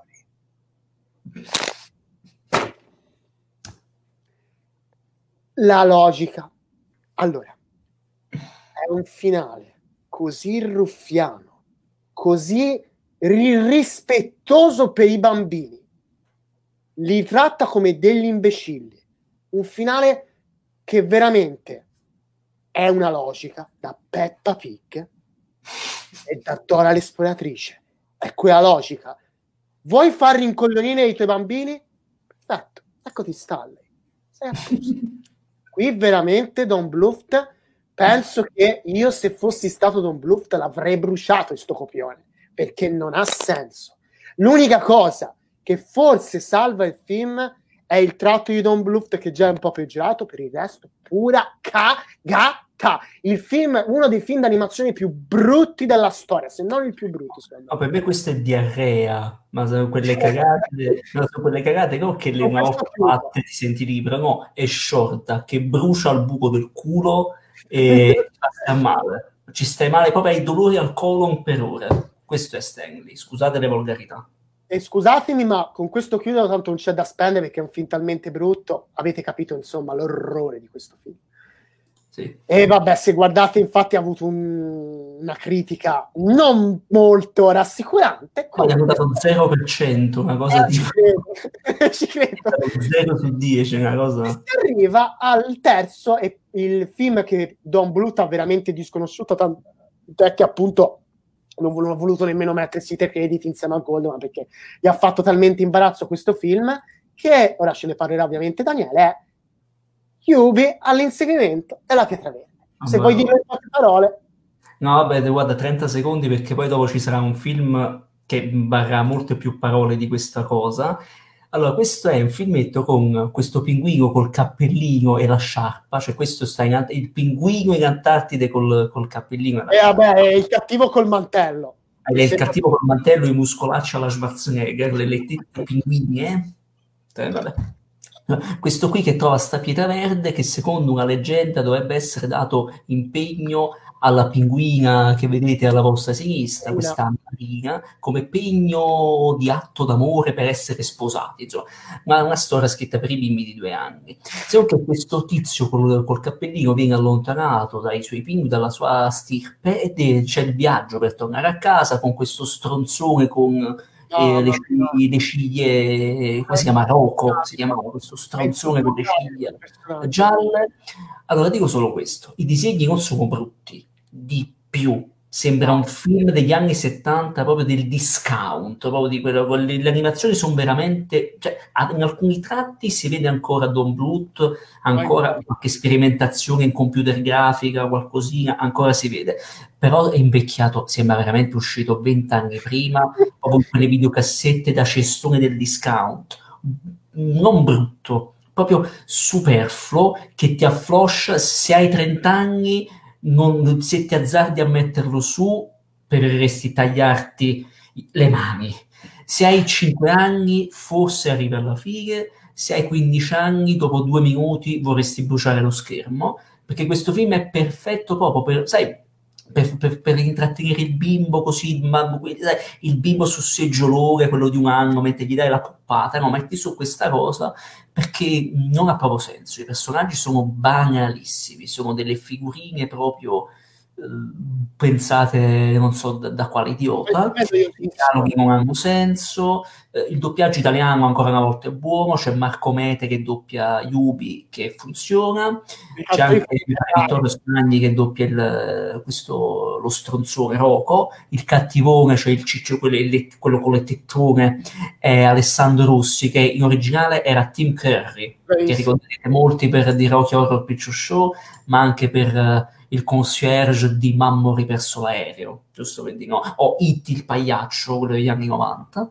insomma, che ha doppiato molti cattivi ah, anche nei cartoni no, animati. E ha risalva quasi sempre i film, secondo me. Sì, ma ha doppiato, ha doppiato anche, ha prestato la voce a tanta merda nell'animazione, però... Anche Ferngalli mi pare avesse doppiato il cattivo l'inquinamento, poi non so. Lasciamo, lasciamo perdere quella un'altra merda, lasciamo perdere.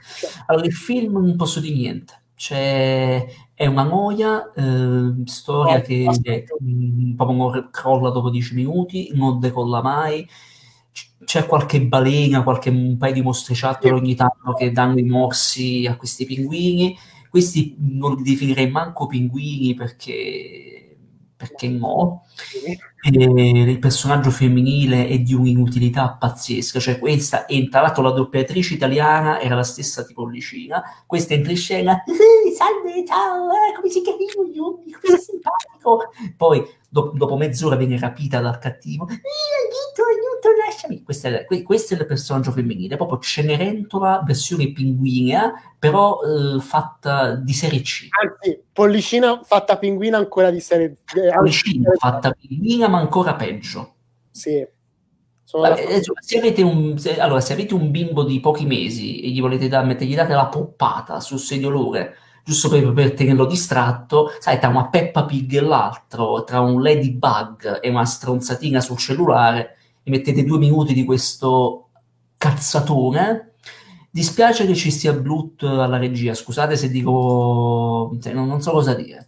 Due palle, se non fosse esistito ancora meglio, prendo, forse sono un po' cattivo, non è un film per bimbi piccoli, quindi non dovrei esserlo, ma anche come film a sé Mm, l'ho visto una volta e mezzo, non riesco a guardare. Io l'ho rivisto, me l'hai passato te, ti giuro, dopo un'ora. Io l'avevo già visto una volta e mi era anche piaciuto. Sotto certi punti l'ho rivista adesso.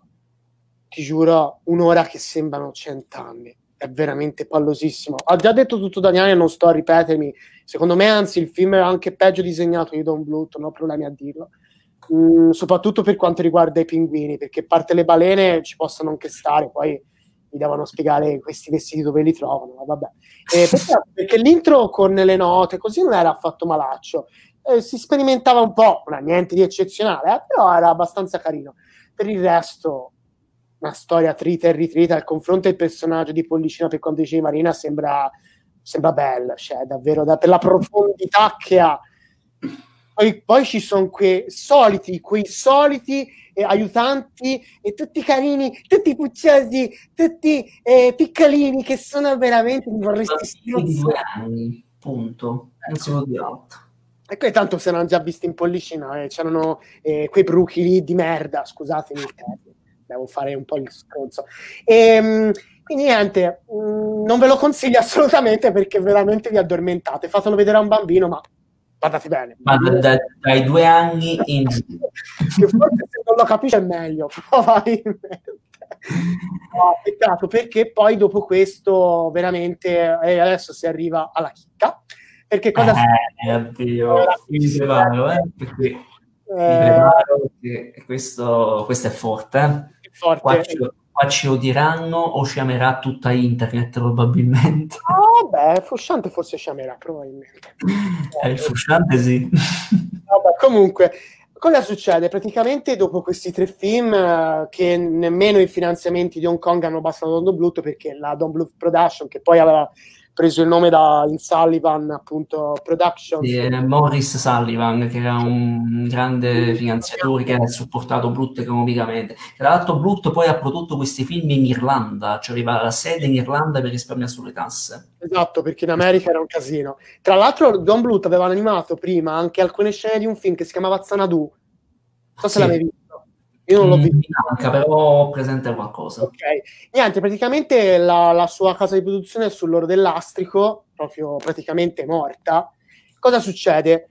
Niente, succede che Don Bluft appunto uh, riesce ad avere una collaborazione, un contratto con la Fox, appunto, con il presidente della Fox che gli propone, visto che aveva visto, come già aveva visto Spielberg, il suo talento, e gli propone di aprire un reparto di animazione all'interno della Fox, perché comunque quello era il periodo gli anni 90, appunto, in cui c'era il rinascimento Disney, in cui molte major volevano provare a realizzare anche loro dei film d'animazione per competere con la Disney, che con la Sirenetta, la Bella la Bestia e il Leone aveva fatto degli incassi strepitosi. Appunto, viene creato questo reparto di animazione con Don Bluth e Gary Goldman, appunto alla Fox, la Fox Animation, e vogliono realizzare un film d'animazione che possa competere con la Disney. Inizialmente doveva essere un film su Re Dio, doveva essere poi un adattamento su My For Lady con Audrey Hepburn, nessuno dei due. E si ottò.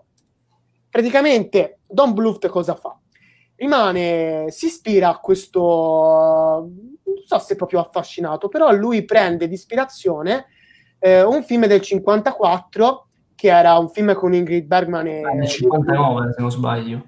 Sì, 59 scusa, che era basato sulla storia appunto di Anastasia.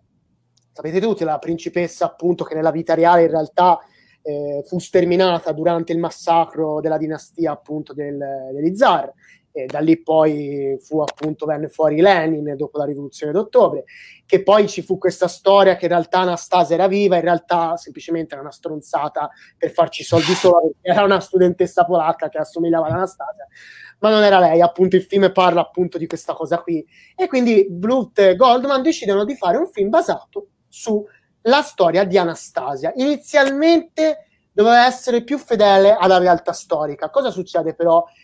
Probabilmente sia da parte di Bluto e di Goldman e sia probabilmente da parte della Fox, il film non, avrebbe, non sarebbe stato accolto così bene perché la storia che conoscete tutti non è delle più felici. Ah, perdonami, non vedo l'immagine in, uh, sullo sfondo. No, non l'avevo messa. Eh? Facciamo vedere bene le cose perché questo è, questo è grosso. Eh? Questo bimbi, oh, premessa, non incappolatevi, queste sono sempre critiche soggettive e oggettive allo stesso tempo. Se a voi vi piace il film, buon per voi. Noi, se lo diamo criticare, non arrabbiatevi, veramente. No, questa è una live pacifica, veramente, perché questo Ma film... È anche una live un po' goliardica, si scherza. Goliardica, però non, se a voi vi piace, buon per voi. Cioè, almeno, vabbè, tanto ci arriviamo. E il film, quindi, Anastasia, eccolo qui, questa bellissima copertina, ma vabbè, comunque, a parte questo, eh, comunque, cosa succede? Praticamente Don Bluth e Goldman e la Fox decidono di non fare il film sulla real- vera realtà storica perché sarebbe stato troppo, tra- troppo forte per dei bambini, perché comunque è un film pensato anche per i bambini, e quindi decidono di favoleggiare su questa storia, decidono di fare un po' un what if, un po' da Tarantino. Cosa sarebbe successo se Anastasia non fosse morta?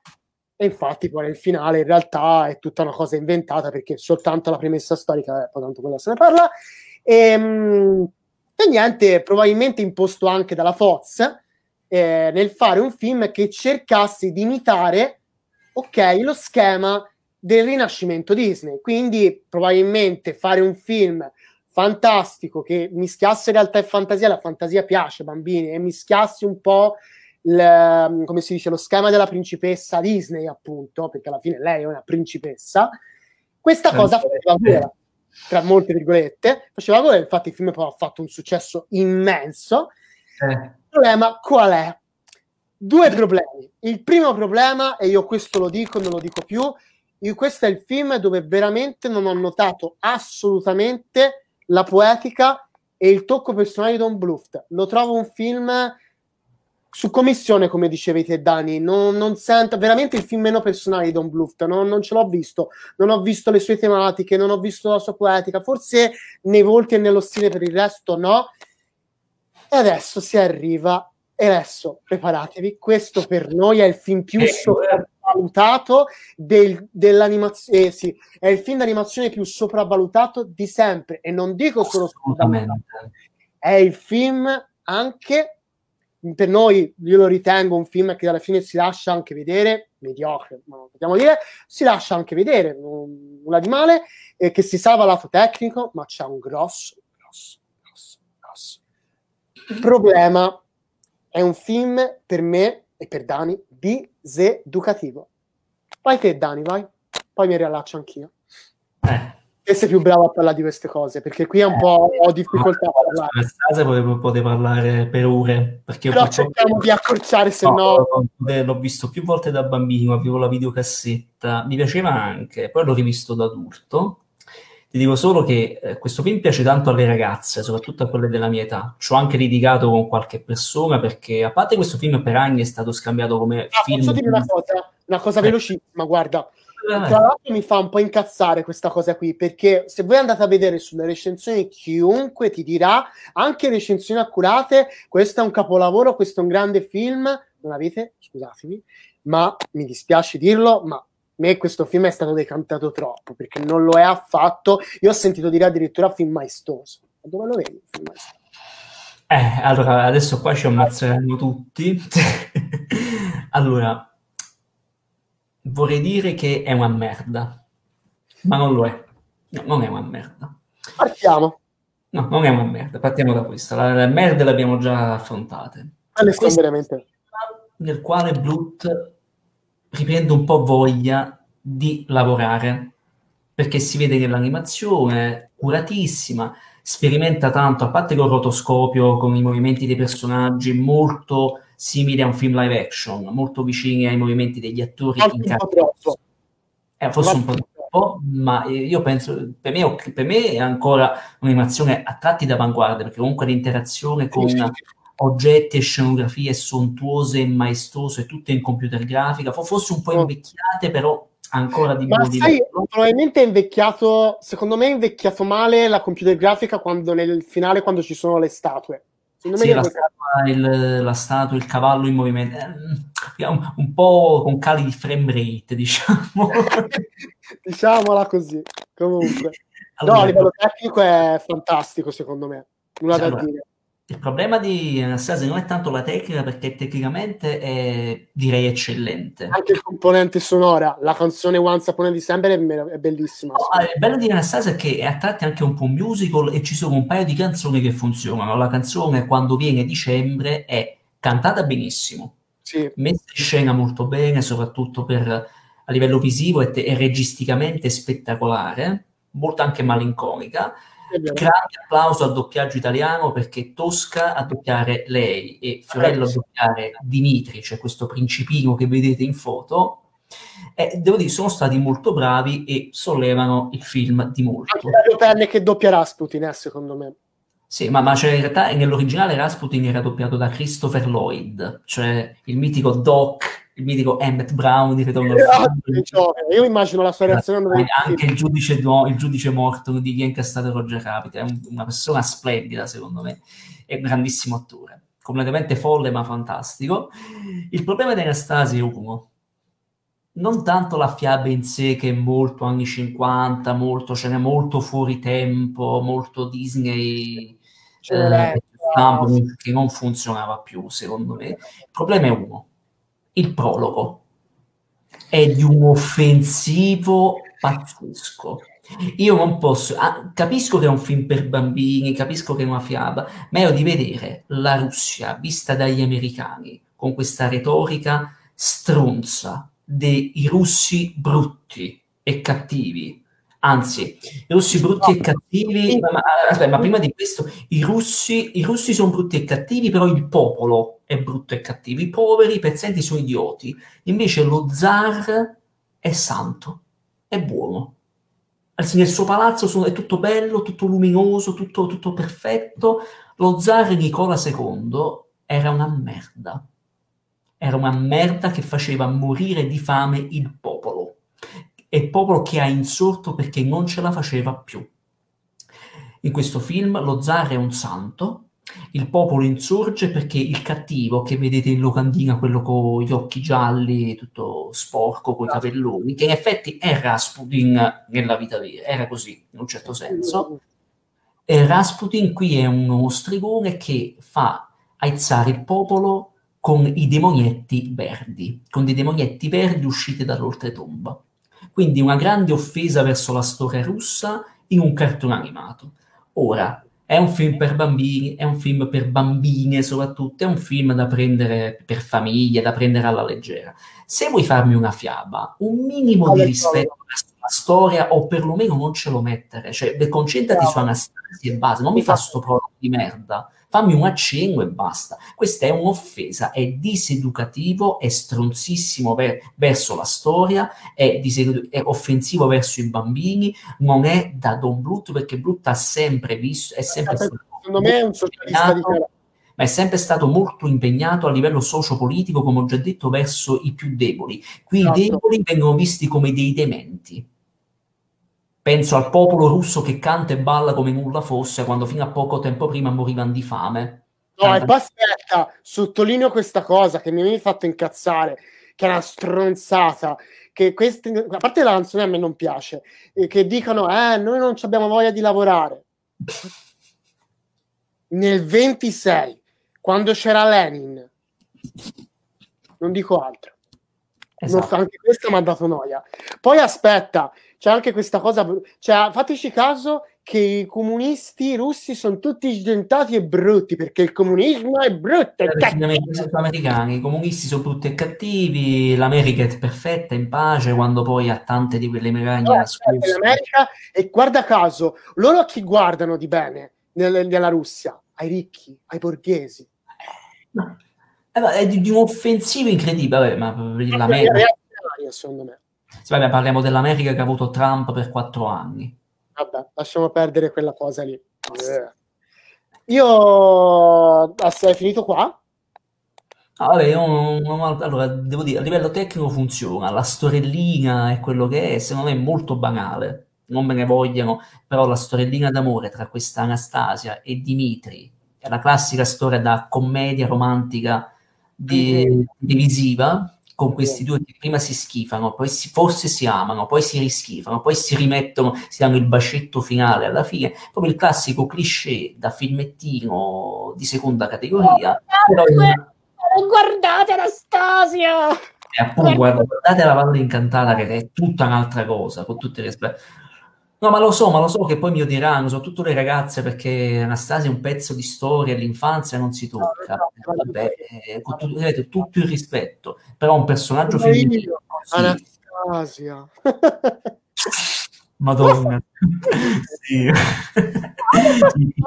Qualcosina di buono ce l'ha, nel senso non è un film così terribile. Se non non quel film, questo non è brutto, è mediocre. È il prologo idiota, è quel prologo che non fu... Veramente non l'ho letto, non lo dico io, c'è proprio scritto su internet, se non avesse avuto quel prologo sarebbe stato un film gradevole e non così fastidioso, perché il problema di Anastasia è che è pretenzioso pretende di, di, sembrare adulta e autoriale quando di Bluth non ha niente. No, ha poche cose, quelle poche cose che sono ottime, quello sì, però manca il costrutto, manca il succo. È un film su commissione, è la Fox che gli ha detto è la Fox che ha detto fai questo film così ti aggarbi le bambine e le famigliole, fai il film alla Disney. Però la Disney non faceva più queste cose la principessa un po, ste, un po' scema che ha bisogno del principe che la va a salvare come nel finale. Non c'era più, cioè nel 97 cioè, era uscita Pocahontas. Cioè un personaggio femminile con due palle così che sveglia molto più la guerra. Cioè, nel 96 c'era il gobbo di Notre Dame. Esatto, ecco, bravo. no, no, anche se comunque alla fine è lei che salva lui comunque a parte questa cavolata qua. Eh, vabbè, ma lo salva per culo. Sì, perché... a parte che No, lo so per quello perché ti capita la, l'ampolla dello stregone, gli dà una scarpata, fine. E poi c'è un problema questo film, secondo me. A parte che ci sono alcune scene che non hanno senso, tipo quella del treno me la dovete spiegare voi perché mi dovete dire dove sono finite a un certo punto la gente del treno. Vabbè.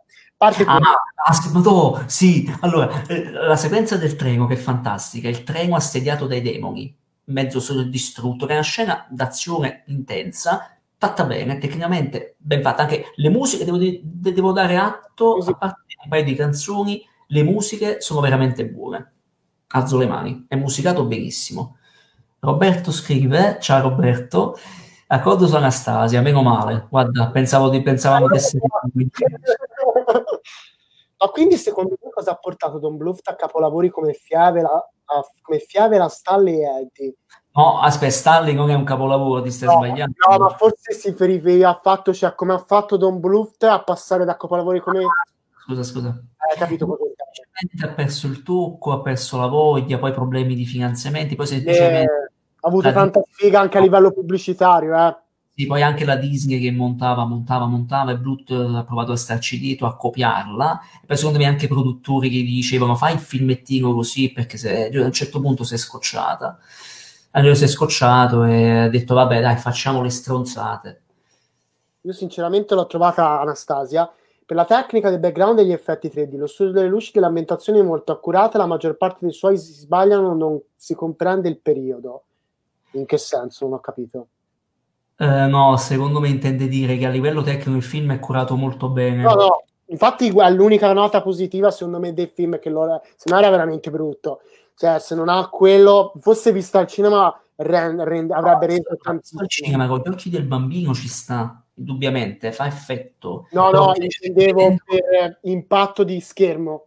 Sì, quella... no, no, ma assolutamente, ma io, allora, io qui non metto in dubbio il livello tecnico che comunque no, è di qualità. Eh, poi ha detto una cosa giusta, anche perché la ragazza che ha commentato è esperta di, cioè, di disegno e di animazione, quindi certo. ne sa. No, bene, bene. Cosa posso dire? No, sì, ha detto cose giuste, è, studi- è curatissimo a livello tecnico, no, ci ha messo il cuore. E ci credo che eh, non lo 60 milioni di dollari, che all'epoca erano era il budget di Avatar praticamente. E poi secondo me c'è un altro problema, anche le battute comiche, Bartok, che ora ne parleremo, appunto, sì. è troppo fuori luogo, non ci sta. No, beh, la macchietta comica per i, per i pucciosa, per i marmocchi e, e, poi Rasputin è il cattivo perché è cattivo, non, non è così interessante. Sì, allora, allora, allora, Rasputin è cattivo perché sì.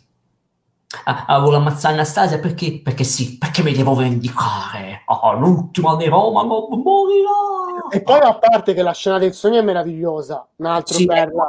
Altra cosa, Bluff ha voglia di risperimentare perché esatto. quei quattro film orribili gli viene voglia di provare a rispaventare il bambino, di osare. E c'è la sequenza del sogno, dell'incubo di lei che cammina sonnambula su questa nave, sta per buttarsi al mare e quindi morire, però nel sogno lei so, immagina di passeggiare, eh, ci torniamo su Bartok tra poco, immagina no, di passeggiare questo prato fantastico, di rivedere il padre, quindi me, Bluff è fantastico perché lì ritrova la sua poetica, la sua forza, perché riesce a mescolare una sequenza commovente e riesce a contaminarla con la paura. Infatti c'è, se, se prendi proprio alcuni frame, c'è una delle rappresentazioni dell'inferno più belle mai disegnate. Con lei che vede questi demoni sempre in sogno, questi demoni giganteschi, questo inferno, questa, questa panoramica fantastica, tesissima, e anche lì l'uso del montaggio, delle musiche. È un Bluetooth che a, a tratti ha ancora voglia di rischiare. E anche nel finale, secondo me, per quanto non, non perfetto, però un po' di tensione, io qualcosa di Brisby, qualcosa di fiebre, comunque la messa in scena cupa, i colori cupi. C'è no, ma guarda, ma in realtà, nel senso, a parte il prologo del cazzo, quel che vuoi che sia tu, però la scena iniziale comunque spaventava, c'è cioè tutto quel discorso del massacro, al di là del discorso storico, ok? Spaventava comunque, aveva, faceva il suo effetto, secondo me, ripeto. Però mi dispiace dirvelo, per me è un film stra- sopravvalutato, non riesco veramente a capire chi fa le recensioni su Don Bluth, che le fa professionali, come fa, io ho visto una recensione anche veramente fatta bene su Titanic, di un ragazzo bravissimo, non capisco sì. come... Ah, ti senti? Eh? Sì, sì, sì, Fear of Unknowns. È stato bravo, però non riesco a capire come fa di che quello che, che, che Anastasia sia un film maestoso. Ah, secondo me Anastasia è stato un film che è stato molto ben venduto e che è rimasto nel cuore del no, bambino no. che è in noi, secondo me, quello è il problema. Però secondo me, visto con gli occhi del trentenne, visto con gli occhi adulti di adesso, secondo me piacerebbe meno. Bisogna, eh, sono quei classici film che apprezzi da bambino a me dispiace distruggere. Eh, amato non, è che l'ho distrutto, io non dico che è brutto, non dico che sia brutto, dico solo che è un film farlocco, un film a tratti offensivo, è un film che ha delle buone cose, eh, può anche divertire se visto con occhio leggero. ha delle belle chicche, però i personaggi sono abbozzati. Eh, qualche pass- passaggio di trama, qualche dialogo è proprio buttato a cazzo. La storiellina d'amore è prevedibile dopo un quarto d'ora, sai già come andrà a finire. Eh, che vedevo dire? Eh, il ricordo d'infanzia va preso per quello che è. E punto. Fa rivivere No, bimbe, bimbo- le bimbe che, che sono in noi e in voi, che vedevo dire. Film Super mediocre, me, però ancora sufficiente. Eh, Già, nel un, si lascia vedere una eh, visione già un po' rinvigorisce un pochino. No, nel senso, come ha detto una mia amica, cioè nel senso, come parlavo con, con una ragazza, lei appunto diceva, uno di quei film che ha concordato su tutto, che sì, lo vedi quella volta, finisce lì, stop, non, non c'è altro da dire. Non ti lascia tanto, al di là di tutto il discorso, è un film che guardi, finisce, basta. Non se ne parla più, non capisco quindi tutto questo. Capolavoro, capolavoro, vabbè, capolavoro. Ma io lo Queste sento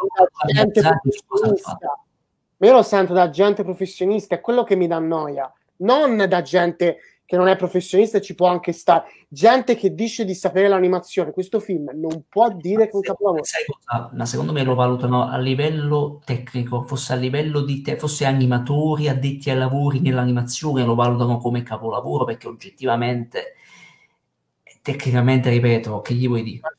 E direi che è quasi eccellente, è invecchiato bene, tecnicamente. Se lo valuti sotto un profilo tecnico, voglio anche dire sì, ha un suo perché. Come film a sé, nel, nel- nel profondo, nel succo, mm. Comunque, Comunque, andiamo avanti.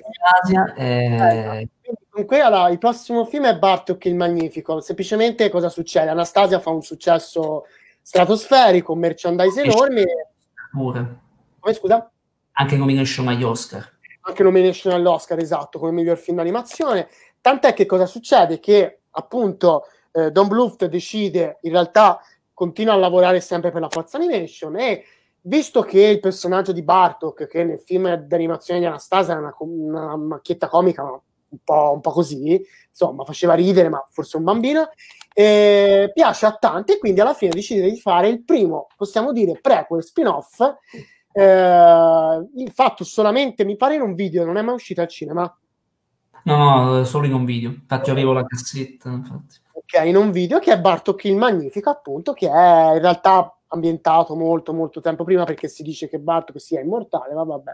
A parte questo, eh, non voglio soffermarmi tanto sulla trama perché è semplicemente Bartok che è un eh, fa, riesce a fare soldi con le sue stronzate, scusatemi il termine, finché un giorno il, il- lo zar di, di Russia viene rapito, poi scoprirete il perché, in realtà si pensa sia questa famosa strega Baba Yaga, che insomma un personaggio che a me fa tanto ridere, e quindi lui deve andare lì per scoprire se l'ha rapito lui, e vabbè, poi alla fine si scoprirà che non è così come pensi.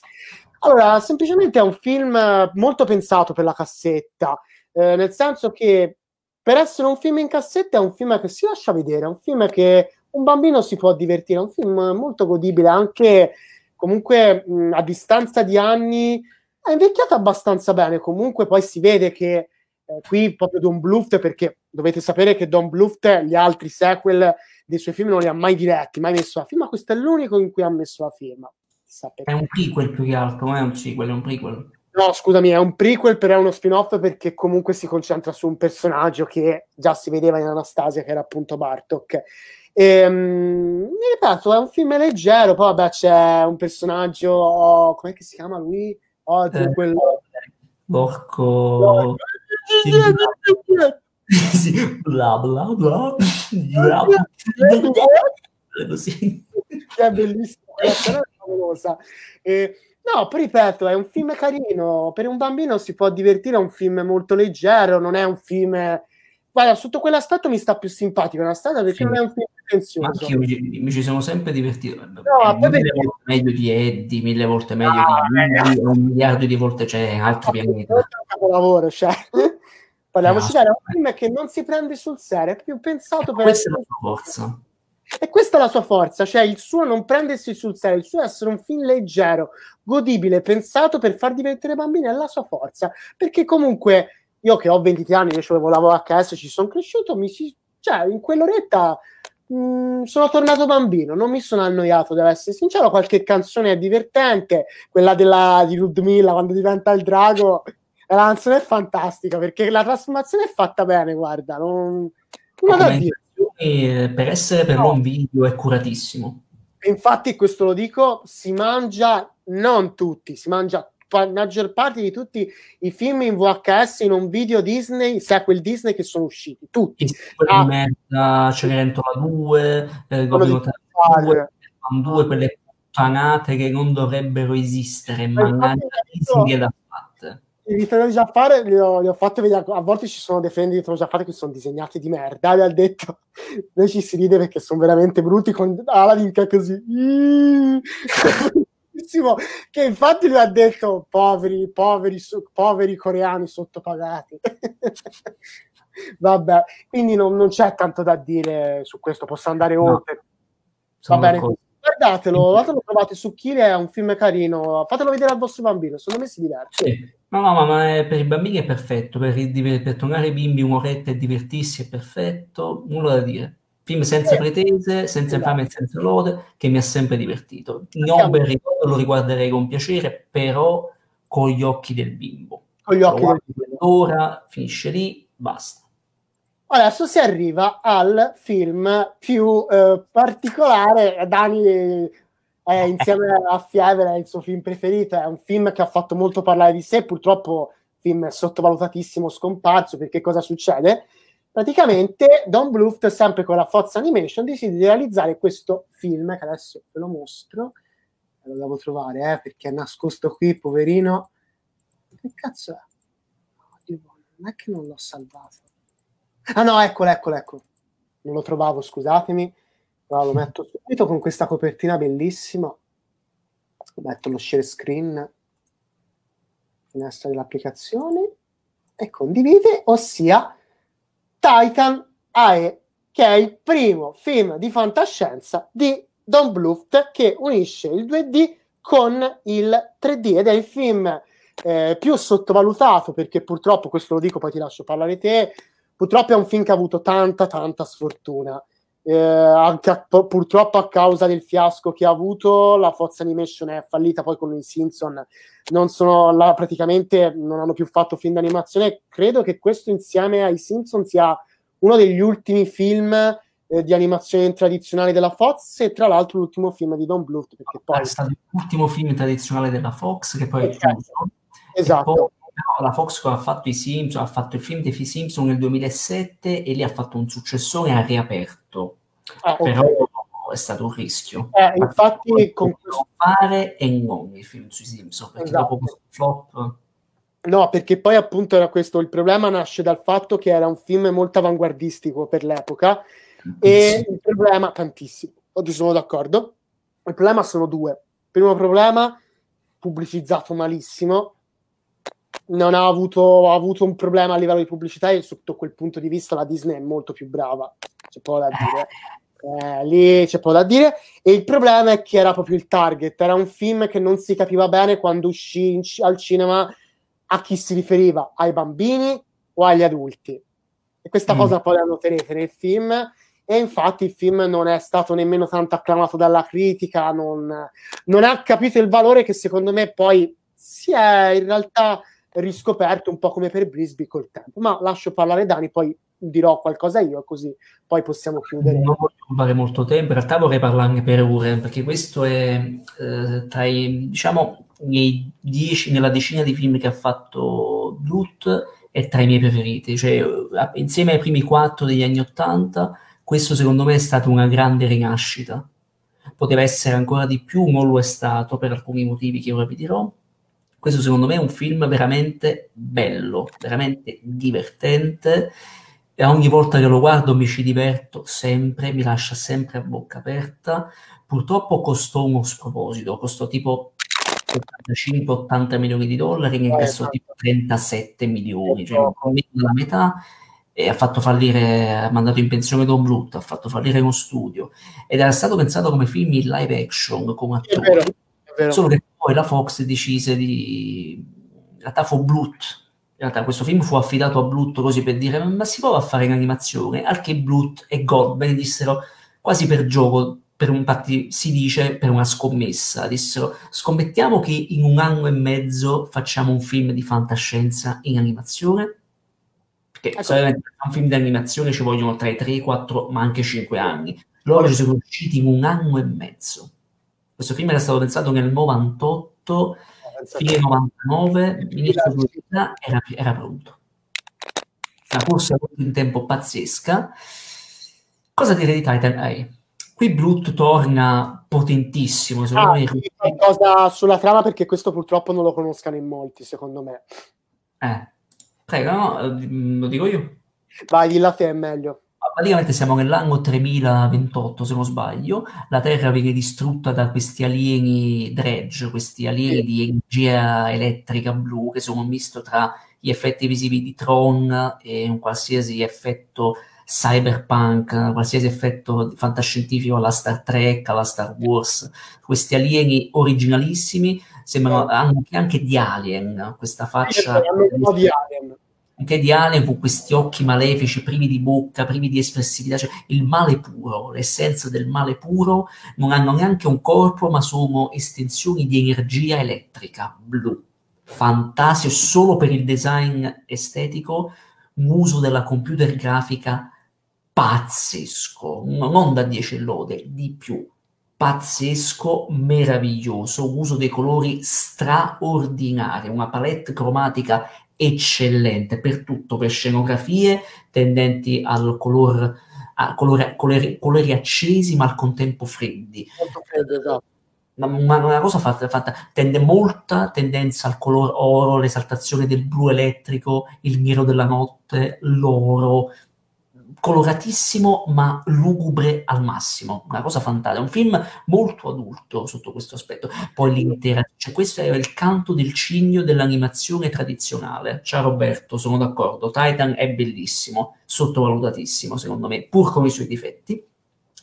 È il canto del cigno insieme al pianeta del tesoro della Disney, è, sono il canto del cigno dell'animazione tradizionale. Forse il pianeta del tesoro è riuscito anche meglio di questo, ma per, per altri motivi. Eh, la, l'unione tra personaggi disegnati e l'ambiente interamente al computer, cioè, for, visto oggi forse in due o tre cose un po' invecchiato, ma vabbè. Visto nell'epoca, cioè, io non avevo mai visto disegnati. Cosa? Te l'hai vista al cinema, scusa? No, purtroppo lo vidi in tv da bambino e non mi piacque molto. L'ho riscoperto da adulto, l'avrò visto decine di volte, ho addirittura una copia in digitale in full HD. Uno spettacolo incredibile, guai a chi me la tocca. Visivamente mi lascia sempre a bocca aperta. E cosa dire? Vedere pianeti, astronavi animati così bene in computer grafica sembra tratti di vedere un film in live action, non un cartone animato come si intende. Io non avevo mai visto un qualcosa di così curato, un fatto col cuore, veramente con una passione immensa da una vecchia volpe che sa il fatto suo, ma che sa rinnovarsi e non restare legato al passato. Qui Blut, non so, preso da non so cosa, ha cancellato di botto tutta la merda degli anni 90, tutto. Ha cancellato anche Anastasia, che là dove Anastasia era ruffiano, qui è coraggioso. Esatto. Perché siamo nel 2028, questa, questi alieni distruggono la Terra, la razza umana si disperde in tante colonie e qui ritorna il razzismo, l'idea che l'umano viene visto dagli alieni come un qualcosa di inferiore, deriso, quindi il razzismo, l'egoismo, l'idea di guardare al prossimo come qualcosa da deridere, da temere, guarda caso i cattivi, i dredge, temono gli umani e li distruggono per questo. Quindi non, sembra non esserci speranza, se non che c'è questo biondino che vediamo in locandina, questo protagonista, questo figlio di un che è detto a fare l'operaio in una colonia, sfiduciato dalla vita, che scopre, incontra questo colonnello umano, questo, capi, questo pirata spaziale. Ecco, c'è anche, anche di Capitan Harlock, di Battlestar Galactica, mm è pregno di citazioni, Star Wars, Star Trek, Battlestar Galactica, Alien, uh, uh, Capitan Harlock, c'è veramente il mondo, veramente il mondo della fantascienza. Secondo me un po' è ispirato il pianeta del tesoro sotto certi punti. Sì, sotto vari punti. Il pianeta del tesoro l'ha anche migliorato, mantenendo sì. fede però alla tradizione Disney senza snaturarla. Sì. Esattamente. E comunque, no, eh, insomma, questo personaggio incontra questo capitano che gli mette, cioè gli parla di questi, gli mette, gli parla di questo Titan, di questa, di questa arca di Noè spaziale che forse dare, potrebbe dare una speranza alla, alla razza umana, quindi a riunire questa razza distrutta.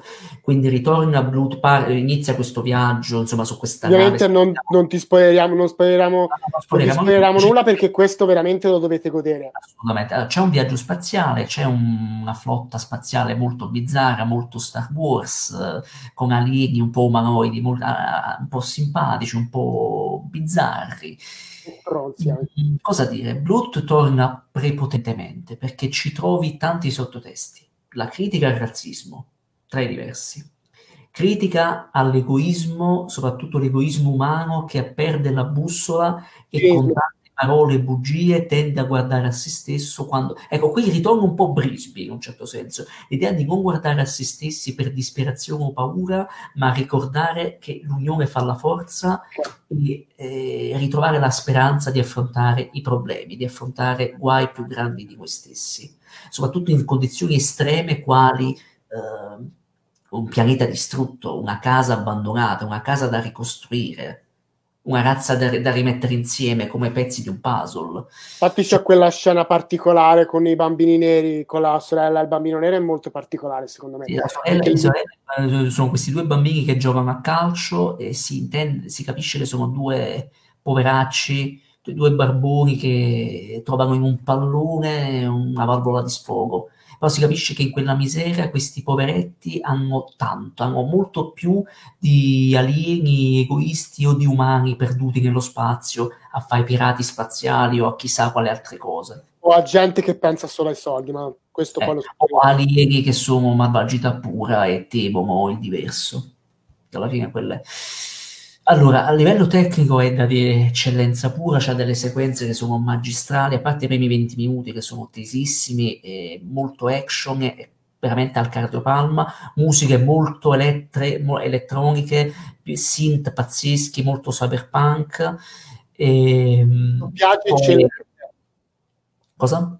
Doppiaggio italiano favoloso, Roberto Pedicini sì. qua sì, Roberto Pedicini maestro, ma anche la Chiara Colizzi che interpreta, che dà la voce a Kima, questa ragazza che anche di orientale, e, ma un bel doppia, anche c'è Mino Caprio che doppia uno degli, degli alenotti buffi, ma, sotto il doppiaggio nulla da dire, curato bene. Eh, il problema del film qual è? A parte le sequenze, alcune sequenze, c'è l'arrivo nella nave madre dei Dredge con la regina dei Dredge, che, a parte che parla in lingua aliena con i sottotitoli, e quando parla, parla con quella voce elett- elettrica paurosissima, tesissima. Una sequenza. Ma poi il film è anche molto violento in certe scene. Sì, Secondo me non te la. No, io c'è una scena in particolare, non dico qual è perché spoiler, che non me l'aspettavo. Sì. No, è un film che affronta anche la morte. Sì, sì, assolutamente. È un film che affronta la morte, affronta la violenza anche fisica, così senza paura. È un film che dovrebbe essere per famiglie, non lo è assolutamente. No, è proprio forse questo che ha un po', come si può dire... Eh... Ha diviso il pubblico. No, nemmeno che ha diviso il pubblico, è stato un po' forse il punto che ha dato, non ha aiutato molto Don Bluth ai botteghini o alla visione del pubblico. È proprio questo il problema, essenzialmente. Poi un'altra cosa che posso dire, un'altra scena che mi è rimasta impressa, non vorrei fare spoiler, c'è una sequenza di inseguimento spaziale Madonna santa, tra, dico solo una cosa, ghiacciai nello spazio. Bellissimo, bellissimo. Ma, ma, come, proprio, il, ghiaccia, il, ghia, il ghiaccio Riflessi. il riflesso su, sul ghiaccio. Sì, ma sì. che cos'è? Ma sembra fatto oggi, sembra un live action. Ma che cos'è? Meraviglioso, meraviglioso, un finale bello teso al cardiopalma. Il problema del film sta, secondo me, nella sceneggiatura. Soprattutto nella parte centrale c'ha dei... Allora, il film eh, non sa a volte se essere per famiglie o un film adulto. Ecco, secondo me Bluth si è ispirato anche all'animazione giapponese, a pezzi da 90 quali Ghost in the Shell o Akira. Il Giappone però ha il suo target di pubblico. Il Giappone se decide di fare un horror in animazione lo fa e l'hanno fatto. Se fanno fantascienza adulta in animazione la fanno. In, in Occidente c'è questa diceria purtroppo dell'animazione che è Disney o per bambini, quindi mettere la violenza o tematiche troppo adulte o la cattiveria in un cartone animato fa male, fa paura, quindi a tratti vedi sequenze mature, adulte, cattivissime e tese e fantastiche e momenti di comicità puerile e infantili con macchiette comiche, penso alcuni alienotti buttate lì a casaccio, alcune battute, alcune anche simpatiche, altre francamente bloffie, mosce, eh, non me l'aspettavo. Peccato che il film aveva tante premesse e le ha rispettate parzialmente, però non mi aspettavo una trasandatezza a tratti nella, nella scrittura. Non me l'aspettavo. Non mi aspettavo, c'è anche un, mezzo, un intermezzo pseudo-romantico, ma dura, cioè, si, si vede, non si vede, ma forse è meglio così, non è Anastasia, per fortuna. È, è, è, fantascienza pura, è azione pura, è, è, anche un film sul viaggio. Quindi. Sì, forse poi anche la storia d'amore tra loro due è un po' banale. Vabbè, ma, ma, c'è, non c'è, ma non, ma non, è, tanto il problema, viene accennata un po' a cazzo. Cioè, sì, però è un po' telefonata, secondo me, è quello il problema. L'avrei tenuta più in sottotesto. Il problema Bravo. è quello, la scrittura che a tratti è un po' deboluccia eh, però devo dire c'è un finale niente male, forse un po' telefonato, devo dire, però, che però ci sta, perché comunque non voglio spoilerare, però comunque è simbolo di una rivalsa e di un, appunto come dicevo, quella cosa dell'unione che fa la forza di, di ritrovare se stessi e unirsi per affrontare sfide più grandi di noi. Ultima cosa che posso dire, secondo me l'ultima scena è animata un po' col culo, perché ci sono effetti in computer grafica Ah, ma dici quella dell'astronave quando ci sono no, i dredge? C'è, panora- c'è, il piano sequenza con quella panoramica, lo sfondo, la scena. Ah, è vero, è vero, è vero, sono d'accordo. Sul mare, che è animata mm. abbastanza col culo. Secondo me avevano finito i soldi. eh, mi spiace. È un po' spoglia, e, sì, sì. Eh, a parte quello, il film è questo, un film molto divertente, a tratti bellissimo, pieno di cuore, pieno anche di alcuni difetti, come un target di pubblico un po' sballato, un po' troppo per adulti a tratti e un po' troppo infantile da un lato, che però io non posso che apprezzare, non posso che amare col cuore veramente in mano. Sto qui a dirvi comprate il DVD, comprate il Blu-ray, leggiatelo o compratelo su Cili. Questo film va supportato perché io lo voglio vedere su Disney Plus. Ora che la Fox è stata presa da Disney, Disney, porca puttana, mi ha messo Anastasia su Disney Plus, adesso mettimi Titan After Earth lo voglio vedere, perché non è giusto.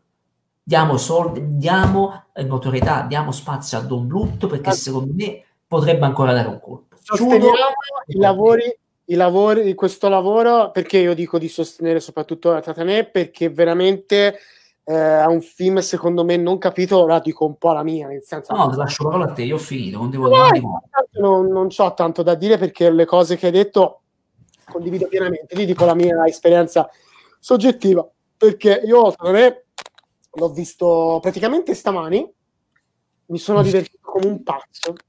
È un film che ha un ritmo, ti giuro, non sto scherzando, è un film, il suo vero punto di forza è il ritmo, non ti annoia, sì. un'ora e mezzo che ti wow. vola, spettacolare. È uno di quei film che avrei voluto vedere al cinema. E io avevo sei anni, ci sarei, voluto, ci sarei potuto andare, però io guardavo soprattutto in VHS. E, ehm, quindi, ecco, mette probabilmente, non mi ricordo, no, il primo film vidi Tarzan della Disney al cinema. Però. Io Hercules, fu il primo che vidi no, al cinema. Pensa te, pensa te.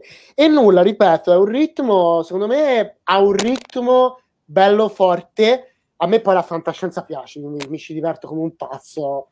Cioè, mi, a me la fantascienza, la Star Wars mi diverte.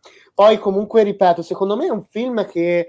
Ecco, qui veramente, secondo me, si sente tanto uno, che Don Bluth lo voleva fare col cuore, anche se difettoso. Due, che è un film che ha cuore e, ehm, e che risente finalmente lo stile personale, perché in Anastasia non si sentiva questa cosa. Qui si sente, perché questo è un film dove veramente Bluth ha avuto tanta libertà. Questo è come dire, come faccio a spiegartelo? Un po' come Tim Burton quando fece il film Scusa se interrompo. Ha messo in quel posto i produttori. I produttori hanno detto fai Anastasia su commissione, siccome è andato bene, adesso lo metto in quel posto. Come, scusami, un po' tutti i registi, anche Tim Burton quando fece il primo Batman, appunto, che è un buon film, però non si sentiva a volte tanto la mano di Barton. Cosa è successo? Ha avuto successo, ha il secondo capolavoro e c'è Barton. Perfetto. Quindi era per dire, ecco, questa è una cosa, ed è vero, quando un autore fa tanto successo, inizialmente non ha tanto quel, mh, a meno che tu non sia autore indipendente o altro, però solitamente non hai tutto quello spazio. Quando fai successo, allora fai quello che cazzo ti pare. È così, tanto. Eh, a volte rischi come in questo caso. E qui rischi tanto perché, nel senso, è un film che mi ha divertito. I, alcuni personaggi li ho trovati molto interessanti. Primo fra tutti, almeno per, per come l'ho vista io, eh, il personaggio di Corso. A me è piaciuto molto come personaggio, sì. perché sì. mi piace proprio che è cattivo, però c'è un motivo perché lo è, e alla fine si redime, non vi dico il perché, già questo vabbè, sarebbe uno spoiler, però non vi dico altro, sorry, eh, però è un personaggio che ha un motivo che capisci, cioè non è un cattivo perché è cattivo, lo capisci, allora lì sta, in quel personaggio tema- una delle tematiche centrali, che quando ti trovi in situazioni così terribili, l'uomo mostra tutto il suo egoismo, l'uomo farebbe qualunque cosa per i soldi, perché tanto l'umanità è finita, tanto noi bisogna sopravvivere e io penso a me stesso. Perfetto. Vabbè c'è quell'alieno.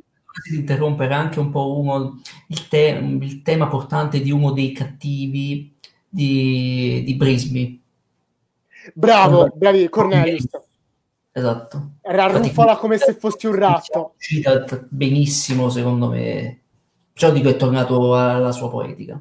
Sì, sì, poi comunque... Poi ripeto, è un personaggio che a me è piaciuto molto, come... Si chiama Karima lei, io a volte mi scordo i nomi. Akima. Akima, anche lei... Beh, poi c'ha quell'alieno che è odiosissimo, lo vorresti proprio ammazzare. Sì. Non quello con l'occhiale ciccione, quello secco. Uh, Reed. Mamma mia, lo volevo ammazzare, probabilmente ah, voluta.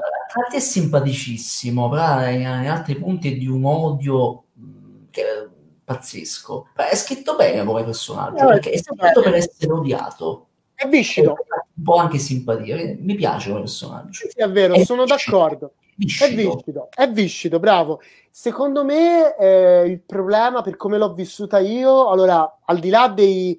Molti hanno evidenziato che ci sono delle, delle cose che non tornano a livello di trama, però in realtà io ci sono passato sopra. Sì, forse c'ha qualche difetto narrativo, ci sono tante cose che andavano spiegate un po' meglio, però ti prende talmente tanto che non ci fai caso, non ti dà fastidio come lo sentivi in altri film e che notavi questa cosa, ok? Il problema è come il target. Secondo me la comicità non funziona in questo film, non, non fa ridere. Quelle, secondo me, quello, forse quello è veramente il punto, forse più debole. I punti comici non fanno ridere, secondo me. Primo, non si amalgano bene con le, le, le cose adulte, che sono quelle più riuscite. Avrei eliminato, secondo me, le parti comiche, se no sarebbe veramente stato un grande film. Eh? Sì. E poi, secondo me, pur essendo all'avanguardia nell'unire il 2D con il 3D, però Pianeta del Tesoro ci è riuscito molto di più perché il 3D non è invecchiato per niente. Vi sfido io a vedere la scena, quella delle balene marine del Pianeta del Tesoro, che è magnifica. Stiga. È magnifica. magnifica. E il problema è che, pur essendo un film all'avanguardia, cosa succede? Il 2D non invecchia mai, difficilmente. Il 3D bisogna stare molto attenti. Secondo me in alcune scene, non dico tutte, eh, ma in alcune scene, soprattutto i dredge, sono invecchiati un po' male. Visti oggi, vedi tanto i limiti di quel periodo. Cioè, almeno i limiti... Prossimi movimenti, un po'... Sì, ma non solo, proprio la grafica si vede che è invecchiata male un po'. E poi, è vero, nel finale la spiaggia non si può guardare. Sembra eh. di vedere Avete presente quella puttanata di serie TV d'animata, quella con i Transformers, Biocombat? Avete presente l'isola di Biocombat? Quella è la grafica, un po' meglio chiaramente, ma è quella. Bruttissima. Quella scena è veramente brutta a livello grafico. E mi dispiace perché pur, que- pur essendo un film molto difettoso, io lo reputo un bel film, un ottimo film, uno dei migliori, uno dei film più divertenti. Ecco, questo è uno di quei film che io non ho leggiato su Killy che lo comprerei in Blu-ray. Non solo per sostenere, ma perché veramente è un film di fantascienza divertentissimo, che fa riflettere con le belle tematiche, con i suoi difetti, però quell'ora e mezzo lavorate. Cioè, veramente è uno di quei film che non vi annoiate perché io ti giuro non staccavo gli occhi di dosso, seguivo benissimo, non si capiva tutto bene, veramente mi ha sorpreso, non me l'aspettavo, sono rimasto piacevolmente sorpreso. Grazie Don Bluft. Purtroppo il film ha un successo disastroso e Don Bluft eh, purtroppo da quel momento in poi è l'ultimo film d'animazione che fa perché poi si ritira la farà altri, lavorerà ancora mh, nell'ambito dei videogiochi, però non ottenendo più i successi di una volta, o meglio del primo Dragon Slayer, e, e ad oggi si è ritirato dal cinema, nel senso che da quanto ho letto comunque continua, in realtà pur essendo un 83enne, è sempre in compagnia con Gary Goldman, addirittura quando io feci la Nemo, mandarono un video perché loro sono amici dei, dei proprietari della Nemo, mandarono un video di ringraziamento, allora c'era proprio Don Bluth e Gary Goldman, e, non mi ricordo se era in diretta a 80 anni, insomma, che proprio ringraziavano, a me questo vecchietto mi faceva, non lo so, simpatia appunto, e, um, e appunto cosa è successo? Che Don Bluth, vabbè, si è ritirato praticamente dal mondo perché ora gestisce un teatro a California e insegna all'università animazione, anche se si vociferano due cose. La prima, che in realtà si, al di là delle version appunto, mh, come si chiama, su Dragon Slayer si vocifera, e questo è un sogno che vorrebbe portare avanti, che Don Bluth vorrebbe fare, come ai tempi, un film, un lungometraggio animato su Dragon Slayer. Io ce lo vedo tantissimo e, e, veramente sarebbe una gioia perché lo vuole fare in animazione tradizionale, come ai vecchi tempi, e più si dice che vorrebbe realizzare dei cortometraggi, si dice che sarà in collaborazione con Netflix dei cortometraggi che si ispirano a delle fiamme, mi pare, russe, eh, sempre in animazione tradizionale. Se faranno questo, io griderò al miracolo perché veramente Don Bluth insieme all'Oriente e anche per certi aspetti al, alla Francia e all'Italia è la rinascita dell'animazione tradizionale, la rinascita, anzi, l'animazione disneyana come era una volta, se lui la riporta, io lo abbraccio non me ne frega un cazzo se verrà male, non importa. L- già questo mi fa, mi fa gioire perché io amo l'animazione tradizionale, non che la, il 3D non mi piace, eh. non sono di quelli che per forza dice ah, ai tempi era meglio il tradizionale perché ci sono anche questi commenti idioti, scusate.